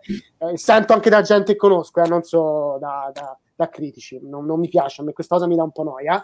Eh, però io non ci posso fare nulla. A me il tradizionale, la matita mi piace. E vedere poi Blut che ci mette tutto quel cuore, quelle emozioni che trapano dei suoi personaggi. Fantastico. Vuoi dire qualcosa? Guardo se ci sono dei commenti. No, vabbè, che cosa posso dire? Penso che abbiamo detto tutto. Io amo questo signore, questo grand'uomo, questo genietto, è stato secondo me il Disney, Walt Disney degli anni 90, uno delle, nonostante eh, i film sbagliati, i film falliti che abbiamo esposto, che abbiamo analizzato, è uno dei personaggi nel campo dell'animazione più importanti che abbiamo mai avuto. E anche quando ha sbagliato, anche quando ha rischiato, ha sempre provato a dire la sua. È sempre stato eh, coraggioso. Male, e quindi non si può che vorregli bene. Io gli voglio un bene dell'anima per avermi emozionato con Fievel, con Brisby, Parola incantata, ma, anche con Charlie, che piaccia, è riuscito o meno. Eh, eh, sì. Lo ringrazio per avermi divertito anche con Bartok.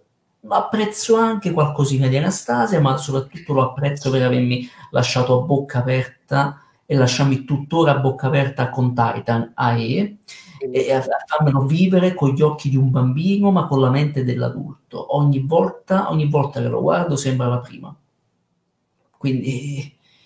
E grazie per averci fatto fare degli incubi con Stalle e Yubi. E anche eh, vabbè, insomma, io faccio finta che non esistano, li ho già dimenticati. vabbè, posso dire che io ringrazio questo signore perché mi ha anche toccato a livello sensibile, proprio mi ha toccato un po' nell'anima, mi ha anche educato cer- mi ha educato in un certo senso come un, uno zio, come un padre, in, a distanza, diciamo, su alcune tematiche, un po' come Hayao Miyazaki, che è un po' il nonno che non ho mai avuto. e... C'è gente che ti parla. No, sentivo se... Aspetta un secondo. Ciao! Vabbè, insomma, questo posso dire. Io amo questo signore, se mai tornasse... Io amo questo signore, amo ciò che ha fatto anche nel mondo dei videogiochi con Dragon Slayer, Dragon Slayer 2, con Space Ace, che sono eh, cartoni animati interattivi, laser game fantastici, vi consiglio di giocarci, di provarli perché sono divertentissimi. Chiaramente sono figli dei loro tempi, quindi giochi che un hardcore, un hardcore gamer finirebbe in 10 minuti, scusate la pronuncia, sono stanco, e quindi, che dire, se Don Bluth veramente riuscisse a fare Dragon Slayer in animazione, eh, molto, eh, nos- in modo nostalgico, ma comunque fermo nelle sue idee e anche nel suo modo di fare cinema, anche rivoluzionario, io, se veramente anche Netflix o chi per, le, per chi, chiunque acquistasse questo prodotto e ce lo donasse, anche spero in sala, parte che volo in sala immediatamente anche col Covid, non mi interessa, anche al costo di essere solo in sala ci vado a vedere un film di brutto perché merita. Mi spiace non averlo potuto osservare al cinema perché era troppo piccolo, ma se mai uscisse un film suo al cinema o, o su Netflix o dovunque, non solo lo supporterò, ma io volerò, anche a rischio di indebitarmi, io volerò in America e mi metterò davanti alla porta di Don Bluth a rischio e a dire il sole splende forte io aspetterò che esca di casa gli stringerò la mano e lo abbraccerò forte. Lo abbraccerò forte per tipo mezz'ora lo riempirò di baci sulle guance e gli dirò grazie grazie maestro grazie per tutto. Gli voglio un bene dell'anima a questo signore ma veramente assolutamente. Grazie, grazie. Se Dio esiste, grazie di avercelo donato. Scusa per questo preambolo lungo, banale, melenzo come Charlie, però è, è, il minimo. Io no, voglio infatti sono... i suoi problemi, nonostante i suoi fallimenti, voglio tanto bene a questo signore anche solo per i rischi che si è preso, perché nel bene o nel male ha segnato l'infanzia di molti e poi anche se è un po' dimenticato in Italia, noto comunque che i suoi fan ce l'ha. Soprattutto in America. No, ma anche in Italia. Vabbè, in Italia è, più, è conosciuto più per Anastasia, però nel bene o nel male, ben venga anche quello. Perlomeno si no. ricorda un grande genio. Esatto. Un grande genio eh, peccato, che, peccato per il film sbagliato, ma vabbè, a parte quello, no? Però sono d'accordo con te, appunto tra l'altro mi ero dimenticato di questa cosa. Quando dicevo di Policina che copiava alcune scene, mm. mi pare, non mi ricordo se era nello stesso periodo. Sì, mi pare nello stesso periodo c'era quell'altra cagata dell'incantesimo del lago che faceva le stesse cose, ma ancora peggio, almeno perché lì era proprio disegnato male, secondo me. Ma no, no, disegnato male no, animato male. Ecco, diverse no. Ma l'incantesimo del lago è un altro cult che piace a molti. Io lo reputo la spazzatura dell'animazione. Non me ne vogliate. I sequel sono ancora più brutti, fanno talmente cagare che sono usciti in un video eh, uno più brutto dell'altro. Ricordo ancora il terzo. il terzo con lo scrigno magico, con il potere, i poteri di cambiare, di distruggere. Lasciamo perdere. Peccato, lo sai perché? Io mi ricordo che nel 2 c'era il cattivo, no Rothbart, quello era del Pannofino eh, vabbè, che poi è banalissimo. Comunque, c'era il secondo cattivo ancora più banale, che era doppiato da Pedicini. Oh, va bene che il film è una merda e tutto, però a me Pedicini quando doppia i cattivi, con quella voce così, è fantastico. Cioè, mi ricordo questa scena che era una canzone bruttissima, però faceva tipo, che faceva eh, che poteri del male entri in me. E c'era Pedicini con questa vocina cracchiante che cantava, io ero così Oh, che meraviglia! No, io l'adoro quel doppiatore. Mi piace anche più di Luca Ward, ma questa è un'opinione soggettiva. No, vabbè, Pedicini è un mostro, anche io lo adoro, a parte per avermi fatto ridere doppiando Jim Carrey, ma per tante, quando ha doppiato anche Timon del de Re Leone, sia nel sequel che nella serie animata, mm-hmm. ma tante, ha fatto tanta animazione, è, è, Pippo, è la voce di Pippo. Chiamandola, per pace all'anima sua, è Pippo, ed è nato per fare Pippo che poi è Kevin Spacey, è perfetto a fare i killer psicopatici. Anche Gastone è stato molto bravo a doppiarlo. No, è fantastico, è, per, Ah, è fare- poi il gatto è, è gatto silvestro.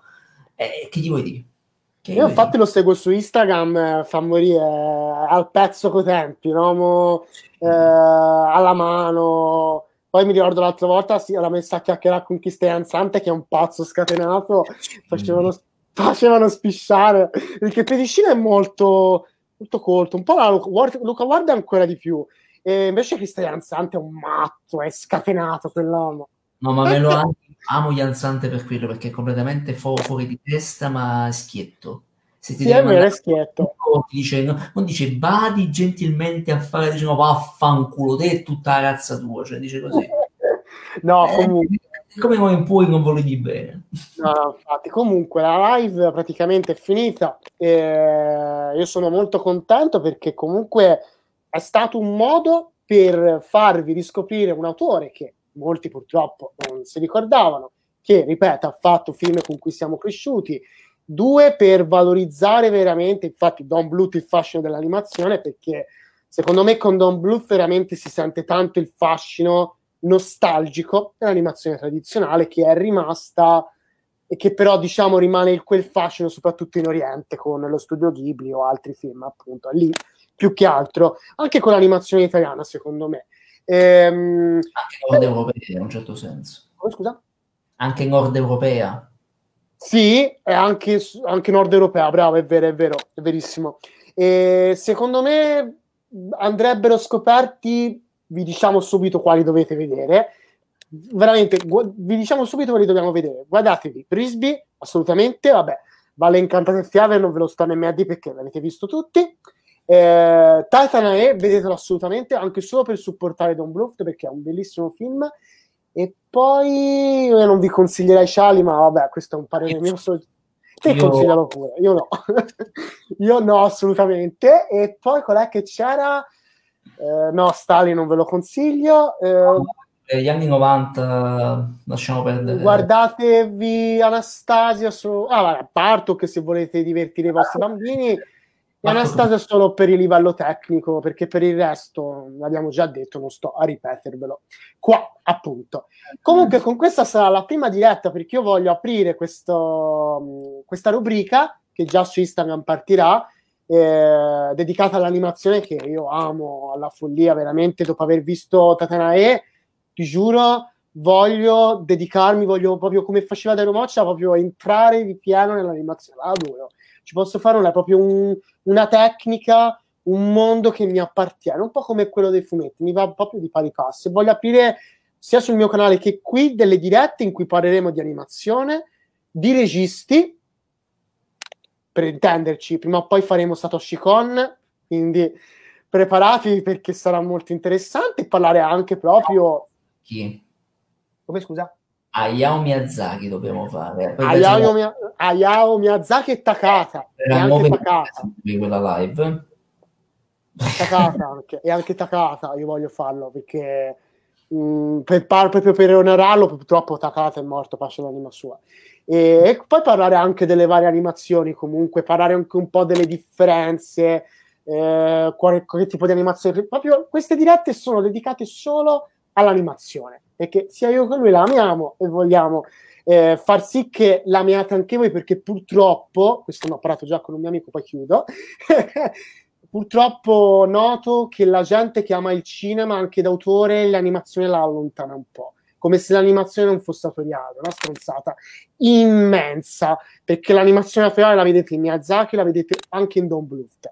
È una cazzata perché se ancora c'è questo stereotipo questo pregiudizio che l'animazione sia per bambini mi dispiace allora non parlate più di cinema. Non, non vi dovete nemmeno avvicinare perché è una stronzata cioè, uno che parla di cinema autoriale può parlare benissimo di un Kubrick come può parlare benissimo di un Don Bluth. Esatto. Non è che allora, perché poi diventa veramente quella cinefilia intellettuale che a me sta tanto sul cazzo. È una delle cose che più non sopporto. I cinefili.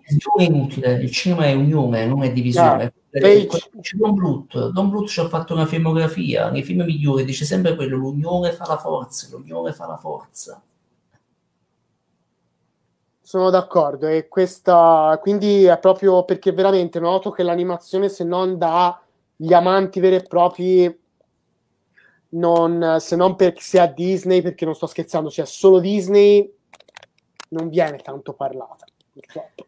Allora, se posso dire una cosa, eh, l'animazione viene snobbata per un luogo comune che è solo Disney perché incassa, perché Disney ti pubblicizza per sei mesi Frozen 2, che è una merda, però te lo pubblicizza e la gente ci corre perché non c'è altro, perché quello trova in sala, perché è facile, sei mesi di pubblicità e poi vanno tutti lì, poi ovvio che Titan hai non trova spazio. Ah, beh, grazie. Però vabbè, a parte questo, non è che ce l'ho con la Disney, io con la no, Disney ma nemmeno io. sempre, al di là delle, di qualche porcata che sta facendo quei live action negli ultimi anni che fanno tutti cagare live, tranne Dumbo perché Tim Burton Bravo, bravo, Ah, finalmente. eh, si chiama solo Dumbo poi fanno tutti cagare i live action della Disney di, di adesso Cenerentola tutto sommato non, non è terribile, è caruccio, dai. Tutto Alice. sommato. No, è Cenerentola. Mm, non mi esprimo Ma lo sai Mm, perché? Forse perché c'è No. Branagh. alzo le mani, non l'ho visto quindi non me lo voglio Ah, esprimere ah, ok, ok, ok. Però guarda, di live action anche Alice in Wonderland non era, era difettosissimo, non era il miglior film di Tim Burton, però si lasciava vedere. A tratti mi... Però ha il, tocco di Barton perché vede è un genio Tim Burton è un genio però era un film voluto dalla Disney che lui ha Esatto. fatto Però se vogliamo parlare di live action brutti, penso per ora non ho visto il Re Leone, non lo voglio vedere, prima o poi lo vedrò. No, se lo vedi penso che più- sarebbe più divertente far- farti cavare gli occhi. Io l'ho visto anche al cinema, ho dovuto sentire gente che mi diceva che era un capolavoro e non aveva visto l'originale del 94. E che, ti- che, che- Il vogliamo? live action più brutto che ho visto, veramente quello è veramente brutto, obiettivamente è brutto, non, non puoi dire tutto, ma è veramente una schifezza di cui veramente la Disney si dovrebbe non vergognare di più. Cioè, se Don Bluth si doveva vergognare con Yubi, la Disney si deve vergognare con questo live che è Aladdin, il live più brutto che abbia mai visto. Una merda. Neanche commentare, per me Aladdin ce n'è uno, il primo, col mitico Gigi Proietti, pace all'anima sua a fare il genio, per me que- quello è Aladdin, il primo del 92. Basta. Poi, al di là che c'è tutto, al di là che a molti può non piacere per il discorso, poi del ladro e ciabattino, che vabbè, eh, quello è un discorso particolare. Di solo una cosa, scusa se ti interrompo, allora questa Oh. cosa dell'animazione, a parte la- tutto il discorso sulla Disney, chiudiamo parentesi, Sì, sì. l'animazione a prescindere che sia Disney o no ha successo e piace, soprattutto a un pubblico giovane che non di bambini, ma di ragazzi dai 18 ai 30 anni, noto che c'è una rinascita, soprattutto grazie a personaggi quali Dario Moccia, grazie alla, alla- alla diffusione in rete, grazie alla cultura buona fatta in rete, c'è una riscoperta negli ultimi dieci anni. Penso già a Miyazaki che è arrivato al grande pubblico in Italia ed è un miracolo, visto quanto siamo chiusi, bigotti e razzisti noi in Italia, senza offesa, soprattutto verso l'Oriente. Quindi, a prescindere dall'animazione, comunque sta avendo una riscoperta, una rinascita, e a prescindere dall'animazione la seguiamo tutti, partendo da Peppa Pig col figlioletto fino appunto anche a Don Bluth, bene o male ci siamo passati tutti. Dire che l'animazione è una cosa di serie B, mi spiace dirlo, o c'è qualche problemino di chi lo dice, o ha un problemino di quoziente intellettivo, eh, oppure semplicemente non piace un, un determinato genere, quel determinato tipo di film non piace, non è colpa vostra, però vi perdete tante belle cose. Non voglio dire altro.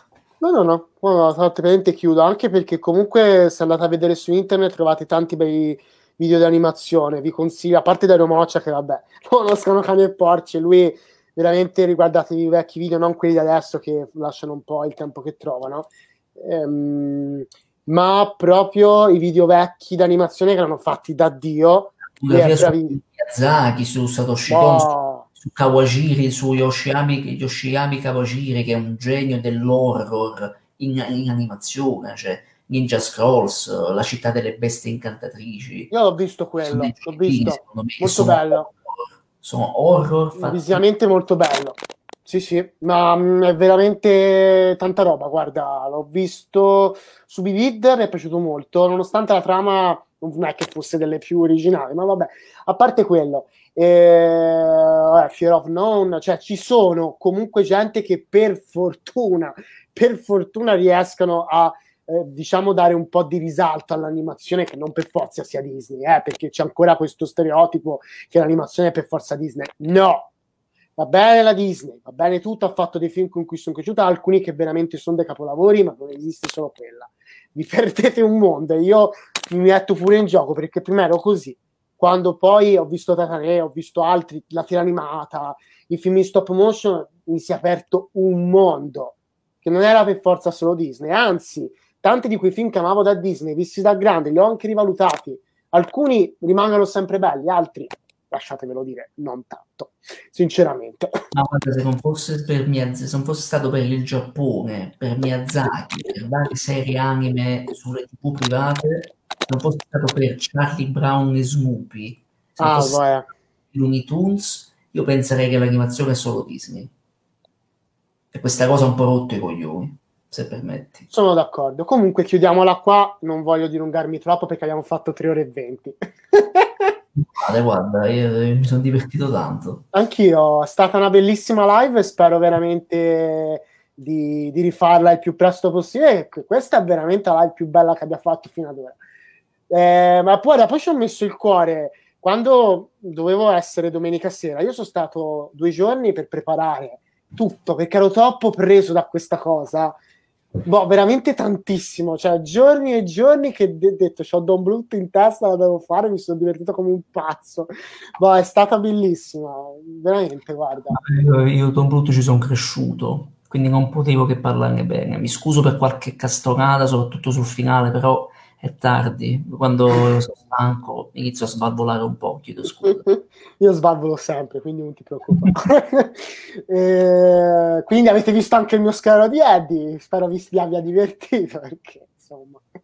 Eh, se lo, fate, fate un esperimento, guardatelo e poi ditemi se sclerate come me. Sì, però uh, scaricatelo, Eddie. sì, no, guardate su Cili. No, se avete coraggio, moleggiatelo su Cili, oppure c'è il DVD, costa 6 euro su Amazon. No, però se avete lo sconto, mi pare io lo pagai un euro. Ho pagato un euro, Eddie. Ma lo vale, sinceramente. Tanto su Prime Video c'è, a parte che su Prime Video c'è quello... Charlie a noleggio c'è eh, Policina, la ricerca della Valle Incantata e Anastasia, però Eddie c'è su da noleggiare o acquistare su Prime No, no, no, Eddie non è da noleggiare, lo puoi vedere tranquillamente. Veramente? Aspetta, voglio andare a vedere. Veramente sì, su sì. Certamente, sì, quello è Charlie lo, lo, puoi vedere senza noleggiarlo. Io lo sapevo, però addirittura Prime. Aspetta. Sì, sì. Eddie. Allora, vi saluto qua, tanto... No, scusami, chiudo il broadcast. Sì, sì, il broadcast. è vero. Vabbè, allora sai che c'è? Lo metto in lista. Fanculo. Già so che mi farà stracagare, però lo metto in lista. oh ragazzi, grazie a tutti. Ci vediamo. Chiudo qua intanto così poi ti saluto quando ho finito la live. Va bene.